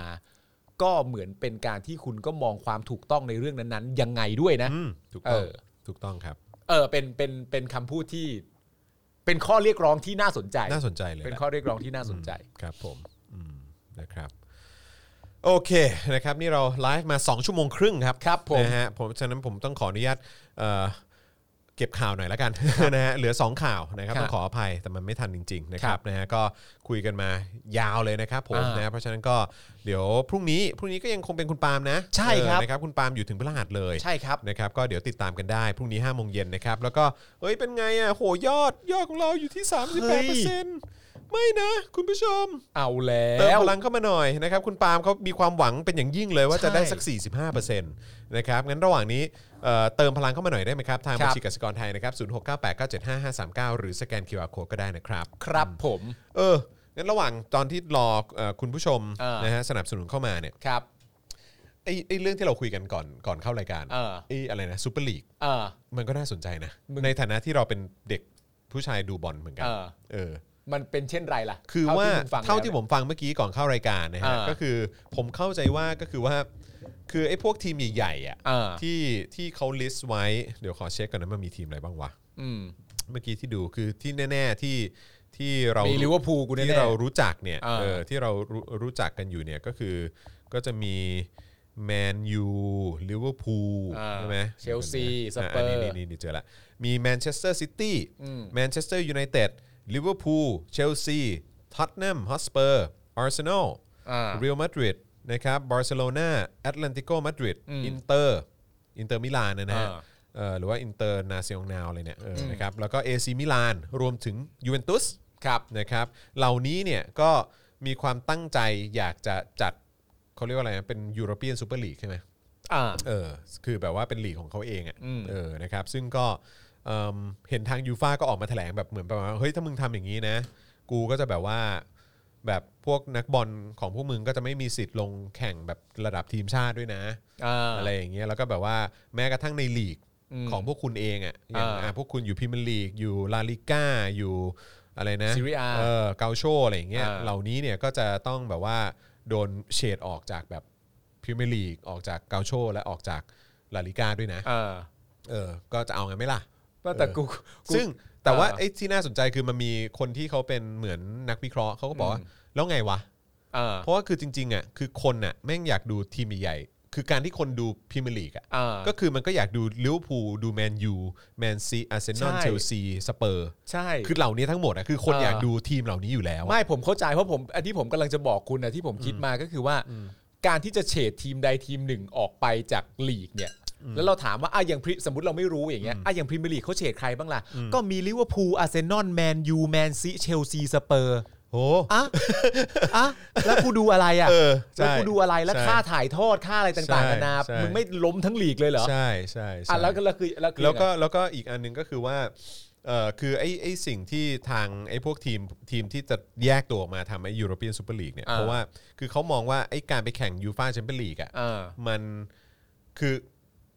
เม็ดเงินจริง ๆ ที่มันเจเนเรตขึ้นมา คือการที่คนน่ะมันอยากจะมาดูทีมเหล่านี้ อ่า คือที่คนมาดูยูฟาแชมเปี้ยนลีกอ่ะ อืม ก็เพราะว่าอยากจะมาดูทีมเหล่านี้ซะส่วนใหญ่ ไอ้พวกทีมเทพทั้งหลายเนี่ย ทีมเทพทั้งหลายเขา อ่า ไม่ได้อยากดูทีมเล็กทีมน้อยที่แบบว่าโอ้ยฝ่าฟันแบบว่าพยายามจะ เข้ารอบมา อ่า อะไรอย่างเงี้ยคือทีมเล็ก ๆ คือมันมันก็ไม่ได้มีฐานคนดูหรือว่าไม่ได้ไม่ได้เป็นตัวเจเนเรตเม็ดเงินได้ขนาดนั้น มันเรียกเรตติ้งไม่ได้ เรียกเลตติ้งไม่ได้ แล้วก็ อ่า ไอ้ทีมที่มันสร้างเม็ดเงินได้มากที่สุดก็คือทีมเหล่านี้ อ่า แต่ส่วนแบ่งที่ได้อะมันน้อยมันมันมันมันไม่คุ้ม เขามองว่าที่ผ่านมามันไม่คุ้ม อ่า เขาก็เลยมีความรู้สึกว่าแบบไอ้เหี้ยคือกูจะอยู่ในนี้ต่อไปทำไมวะ อ่า คือแบบเราก็ไปแข่งแล้วก็แบบส่วนแบ่งที่ได้ก็แบบโอ้โหเฮียน้อยเหลือเกินอะไรเงี้ย อ่าอ่า เออ อ่า ซึ่งก็เลยอันนี้ก็เลยเป็นเหตุที่ว่าเออทำไมเขาถึงอยากจะไปแบบอยู่ในยูโรเปียนซูเปอร์ลีก อ่า แทนเพื่อที่จะได้แบบดูแล แล้วก็แบบว่าเออมีการจัดสรรปันส่วน อ่า เม็ดเงินที่มันแบบที่มันแฟร์กว่านี้ แต่ว่าแต่ว่าใน ในมุมมองเขานะ อ่า ใน ใน มุมมองของทีมใหญ่นะ เออในในมุมมองเขาแต่แต่อันที่คุณบอกก็หมายถึงว่าเขเขาจะไม่เล่นยูฟาแชมเปี้ยนลีกแล้ว มตามที่ผมเข้าใจที่ฟังเมื่อกี้คือหมายความว่าไอ้พวกเนี้ยก็คือแบบประมาณว่า ก็ก็คงจะยังเล่นต่อไปอ่ะถ้า อ่า เกิดว่ายูฟ่าให้อะแต่ว่าก็จะมีลีกอันนี้แยกออกมาด้วย อ่า เพื่อที่ว่าตัวเองก็จะได้เม็ดเงินแบบเต็มเม็ดเต็มหน่วยไง อ๋ออ อันนี้อันนี้ตามที่ผมเข้าใจนะ ผม อ่า อาจจะเข้าใจผิดก็ได้อาจ อ่า อาจอาจอาจความความความเป็นจริงอาจจะเป็นว่า พวกนี้ก็เออ กูไม่เล่นเราก็ได้ยูฟาแชมเปี้ยนลีกห เอ รือ อว่า จะสร้างอันใหม่ขึ้น เอ มา อ เอ ห ง รือหรือหรือยูโรป้าอะไรเงี้ย อ่า เออ กูกูก็จะไม่แข่งละ เพราะผมแค่สงสัยเฉยๆเพราะว่าณตอนนี้ก็มีหลายต่อหลายทีม ซึ่งเจเกนคลอปก็เป็นคนก็ก็พูดออกมาบ่อยๆว่าเหมือนเหมือนโปรแกรมที่แข่งณตอนโปรแกรมที่แข่งของทีมใหญ่เนี่ยมันมากกว่าทีมเล็กเป็นเรื่องปกติอยู่แล้ว ใช่ใช่ และบางทีมันก็โอเวอร์โหลด ใช่ เป็นเรื่องปกติอยู่แล้ว ผมก็เลยแค่คิดขึ้นมาว่าเอาตกลง จะเอา จะ อีกเหรอ เตะยูฟาแชมเปี้ยนลีกแล้วเตะยูไอซูเปอร์ลีกนี่อีก แต่ และ ว่า เอฟเอคัพและ เออ ฟีฟ่าเวิลด์ เข้าใจ คัพอะไรพวกนี้ เข้าใจ อีกเหรอ แต่ว่า อะไรเงี้ย ถ้าเกิดว่าสมมติไอ้ยูโรเปียนซูเปอร์ลีกแม่งให้เม็ดเงินมากกว่า จนคุ้มค่า มันก็อาจจะให้ความสำคัญกับยูโรเปียนซูเปอร์ลีกมากกว่าก็ได้ไง อ๋อก็กลายเป็นกลายเป็นยูฟาแชมเปี้ยนลีกไอพวกทีมเทพพวกนี้จะส่ง ก็กลายเป็น ด็ ที แท มรองเออ อ๋อเหรอก ลายเป็นแบบทัวร์นาเมนต์รอง เออ อะไรอย่างเงี้ย แต่ว่าณตอนนี้ก็ก็ก็นานาจิตตังหลาย ๆ คนก็ออกมาแสดงความไม่พอใจเยอะเหมือนกัน ก็หลายก็หลายหลายมุมหลาย เออ ฝ่าย แต่ผมผมพอพอจะเข้าใจ mindset แบบประมาณนี้นะ เออ เพราะผมนึกถึงอะไรรู้ป่ะ วันก่อนผมนั่งดูคือผมอ่ะชอบดู F1 เออ ผมชอบดูเขาแข่งกันอยู่แล้ว F1 เอ อืม ฟอร์มูล่าวันเนี่ยแข่งรถ เออ สูตรหนึ่งอะเนาะแล้วก็แบบว่า อ๋อมึงชอบดูแข่งรถด้วยเหรอ ชอบดูชอบดู อ๋อเหรอ เออแล้วแบบ กูดูไม่ได้เลย โอ้ยกูชอบมาก อ๋อเหรออ่า กูรู้สึก โอเค มันสนุกมาก เพราะว่า อ่ามั มันมันมีหลายปัจจัยไม่ว่าจะเป็นเรื่องของทีม เรื่องของนักแข่งเรื่องของ อ่าร ถ อ่าอ่า เรื่องของสภาพอากาศเรื่องของอะไรแบบเนี้ยคือมัน อ่ามี มีแบบหลายปัจจัยที่แบบว่ามันสามารถพลิกทำให้แบบว่ามันเกิดการการ อ่า แบบว่าความน่าตื่นเต้นขึ้นมาได้อะไรเงี้ย อืม แต่ว่าแต่ว่าไอ้ไอ้ที่มันน่าสนใจคือ ระบบการจ่ายเงินของ F1 อ่ะ เออ มันมันไม่ได้จ่ายเหมือนแบบเหมือนพิมลีกอย่างเงี้ย เออ คือพิมยร์ลีกมันก็จะแบ่งไว้เลยอ่ะทีเอ่อทีมแชมป์ได้เท่านี้เท่านี้เท่านี้เออ อืม แบ่งค่าเปอร์เซ็นต์อะไรกันไปอะไรเงี้ย อ่า แต่อันเนี้ยมันจะมีประมาณว่าเออไอทีมที่ได้ที่หนึ่งอ่ะ อืม กับทีมที่ได้ที่โหลอ่ะ เออ ก็คือจะได้เงินเงินอะไรพิเศษด้วยอ่ะ เออ คือนอกจากทีมทีมที่ได้แชมป์แล้วอ่ะ อ่า จะได้จะได้เงินรางวัลอะไรต่างๆ อ่า แล้วเนี่ยก็ยังจะได้เงินพิเศษเป็นค่าตอบแทนแบบความ ความเก่ง ความใหญ่ของทีมคุณ อ่า คืออ่า อ่า คือความความเก่งของคุณด้วย อ่า แล้วก็ไอ้ไอ้ทีมที่มันล้างท้ายตารางอ่ะ อืม ก็ก็ได้เงินรางวัลพิเศษอะไรเหมือนเป็นแบบเป็นค่าชด น้ำใจ เชยทีมหรืออะไรประมาณนี้ด้วย อ่า เหมือนกันอ่ะหรือหรือแบบแม่งมีแบบประมาณว่า มันจะมีเงินก้อนพิเศษที่ทีมเดียวที่ได้คือทีมเฟอร์รารี่ เออ แต่ F1 เป็นคนจ่ายให้นะ เออ เออแล้วก็มีรางมีเงินพิเศษอย่างอื่นอีกที่ว่าเบนซ์ได้อย่างเดียวกับทีมอีกทีมหนึ่งทีมวิลเลียมส์มั้งได้อย่างเดียวอะไรอย่างเงี้ย ซึ่งซึ่งฟังดูแปลกมาก มันก็จะแปลว่าอ้าวแล้วทำไมไม่ได้ทุกทีมอ่ะ เออ เออแต่ว่ามันก็จะมีความแบบว่าอ๋อเพราะทีมนี้เคย contribu มากกว่าในอดีต หรืออะไรประมาณเนี้ยเออมันมีแบบ อารมณ์ ที่มาที่ไปหรือว่าคุณได้ เออ ทำให้ฟอร์มูล่าวันเป็นที่รู้จักมากกว่าทีมอื่น คุณ เออ ก็เลย หมาแบยถึ บ ง ว่า เออก็ได้ได้เงินรางวัล ก็ก็คงเป็นเรื่องเกี่ยวกับชื่อเสียงของแบรนด์ด้วย อะไรอย่างเงี้ย อ่า เออคือมันมีรายละเอียดเล็กๆพวกนี้ด้วยซึ่งผมก็เออเชี่ยแปลกใจว่ะ เเ คือนอกจากเงินรางวัลที่จะได้ หรือว่าค่าสปอนเซอร์อะไรต่างๆที่ได้แล้วเนี่ยก็คือ เออ จะมีแบบเป็นเงินก้อนพิเศษที่มอบให้ด้วย เออ เออเพื่อทำให้ทีมต่างๆ มันยังคงอยู่รอดได้ด้วยหรือ สำหรับ แว่า ชื่อเสียงของแบรนด์ ชื่อเสียงของแบรนด์ด้วย อ่า แล้วก็ยังให้เขามีความอยากที่จะเป็นส่วนหนึ่งของฟอร์มูล่าวัน เออ เออซึ่งผมพอจะเข้าใจว่า อ๋อทำไมไอ้พวกทีมต่างๆ ในพรีเมียร์ลีกหรือลาลิก้าหรือว่าเกาโชที่เป็นทีมใหญ่อะจะมี อืม ความรู้สึกว่าเอ้ยกูแม่งเตะเตะให้ตายกูแม่งได้เงินเท่าเดิมอะ อืม แต่ทีมกูแบบแม่งจริง ๆ แล้ว ทั้งทั้งที่กูก็รู้อยู่แก่ใจ เป็นตัว า เรียกแขกอะ เออ เออเป็นคนเรียกแขกอะ เออ แต่กูแม่งเสือกแบบได้แค่เนี้ย เออ มันมันคุ้มเหรอวะ ซึ่งในมุม แล้วกู นี้ ลงลงไปกับ เออ ค่าสปอนเซอร์ค่าโฆษณาค่าแบรนด์แบรนด์แบบ managing อะไรต่าง เออ ๆ การสร้างภาพแบรนด์อะไรต่างๆ เออ เนี่ยกูลงทุนเป็นเท่าไหร่อ่ะ เออ ใช่ไหมเพราะ แล้ว ฉะนั้นคือแบ นั บ กนักเตะกูแต่ละคนถ้าเกิดเจ็บขึ้นมาก็วุ่นวายอีก ใช่ ใหญ่ ใช่ อีก แล้วยังไปเตะทีมชาติด้วยนะ เออ ใช่ไหมเอ เออ เออเออเออ มันก็มีรายละเอียดที่น่าสนใจในการดีเบตครั้งนี้ เอออไม่แต่ผมกำลังแค่แค่มองแล้วแล้วแล้วผู้ผู้ที่จะมาจัดการให้สมมติมันจะเกิดขึ้นจริง ๆ เนี่ย ผู้ที่จะเข้ามาควบคุมดูแลเนี่ยมันจะ ในซู ถูก เปอร์ลีกเนี่ยเหรอ เออมันจะ ไรู้ ถูก ว่ะ ยังไม่รู้ใช่ไหม แต่เข้าใจว่าเหมือนเขาเหมือนเขาจะจัดกันเอง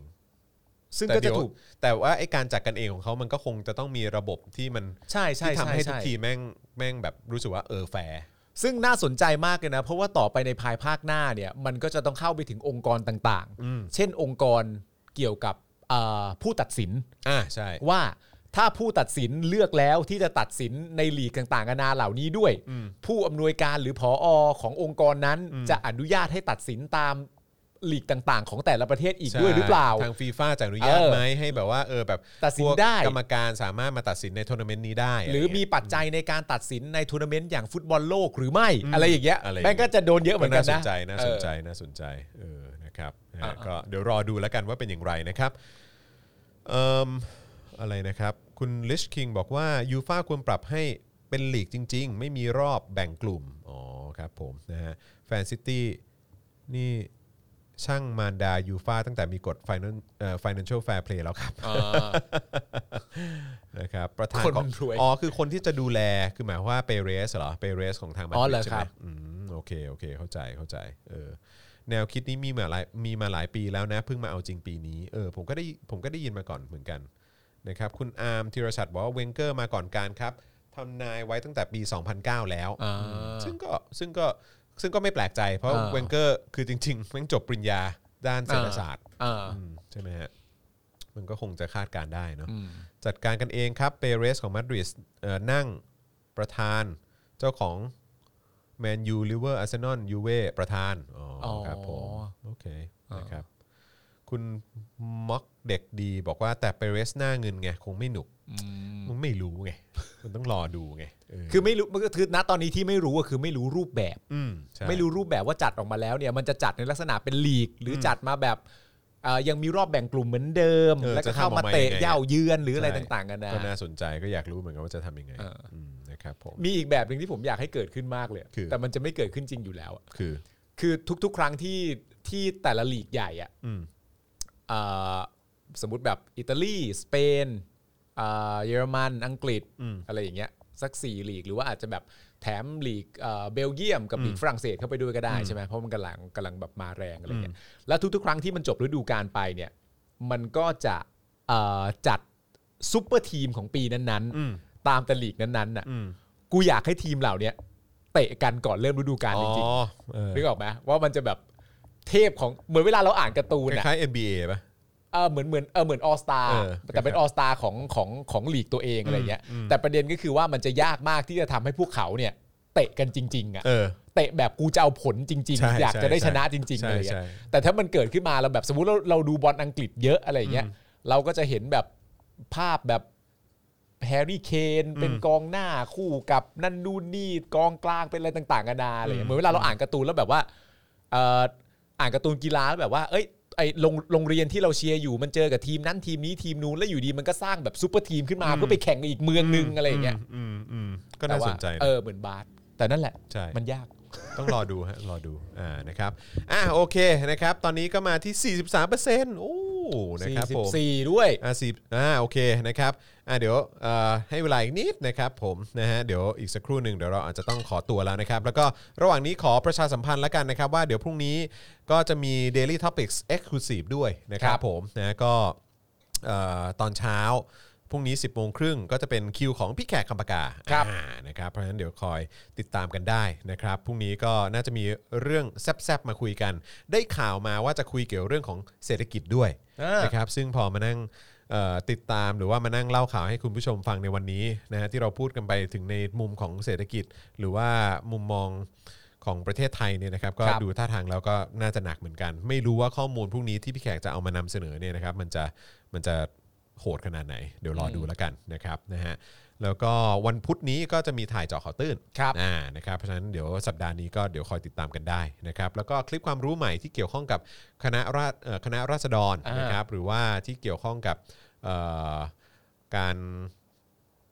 การไม่ไม่แพ้ไม่แพ้สงครามของประเทศไทย อ่า เออในสงครามโลกครั้งที่2เนี่ย อ่า เออที่มาที่ไปมันอะไรยังไง กระบวนการเสรีไทยมันเป็นยังไง เออ เดี๋ยวดูแล้วกันนะครับผมนะฮะแซบแซบแน่นอน คุ้มค่ากลับมาเดินเอ่อเขาเรียกว่าอะไรกลับกลับมาเดินเครื่องแบบเต็มที่แล้วนะครับ ครับ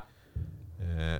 ใช่ครับ มีคนบอกว่าวันนี้เกือบ2องทุ่มเลยใช่ละ ใช่ เฮ้ยเราเราควรจะต้องไปแล้วแหละ ใช่เรา ออนะครับผม เราเหมือฮะนะเราเหมือนเราคิดถึงกันอ่ะ ใช่ครับผมนะฮะอ่ะโอเคนะครับ วันนี้ก็ขอบคุณทุกท่านมากนะครับเอ่อเดี๋ยวพรุ่งนี้กลับมาติดตามกันได้ 10บโมงครึ่งนะครับผม ครับ นะฮะแล้วก็วันนี้ผมจอมินยูนะครับอ๋อมีคนบอกว่าคิดถึงอาจารย์วินัยเออเดี๋ยว อ่า เดี๋ยวผมจะไปตามให้นะครับผม ครับ นะฮะเอ่ออาจเอ่อโอเคครับผมนะฮะอ่ะวันนี้เอ่อผมจอมินยูนะครับนะฮะคุณปาล์มคนคุกนะครับแล้วก็อาจารย์แบงค์มองบนนะครับ พวกเราเอ่อหมดเวลาโอ้โหคุณอาริยาบอกว่าร่วมด้วย 1,000 แล้วค่ะโอ้โหขอบคุณมากเลยนะครับ ขอบคุณครับ มาปิดทิ้งท้ายให้ขอบคุณมากเลยนะครับ ขอบคุณทุกท่านเลยนะครับ ที่ติดตามพวกเรามานะครับ ทุกๆช่องทางไม่ว่าจะเป็นทาง Facebook นะครับยูทูบนะครับทวิตเตอร์นะครับ Periscope นะครับนะฮะแล้วก็ทาง Clubhouse ด้วยนะครับ แล้วก็ที่ติดตามอยู่ต่างประเทศก็สนับสนุนพวกเราได้นะครับ ขอบคุณมากเลยนะครับ ครับ นะวันนี้หมดเวลาแล้วนะครับ พวกเราสามคนลาไปก่อนนะครับ สวัสดีครับ สวัสดีครับ บ๊ายบายครับ Daily t o p i c กกับจอห์นวินยู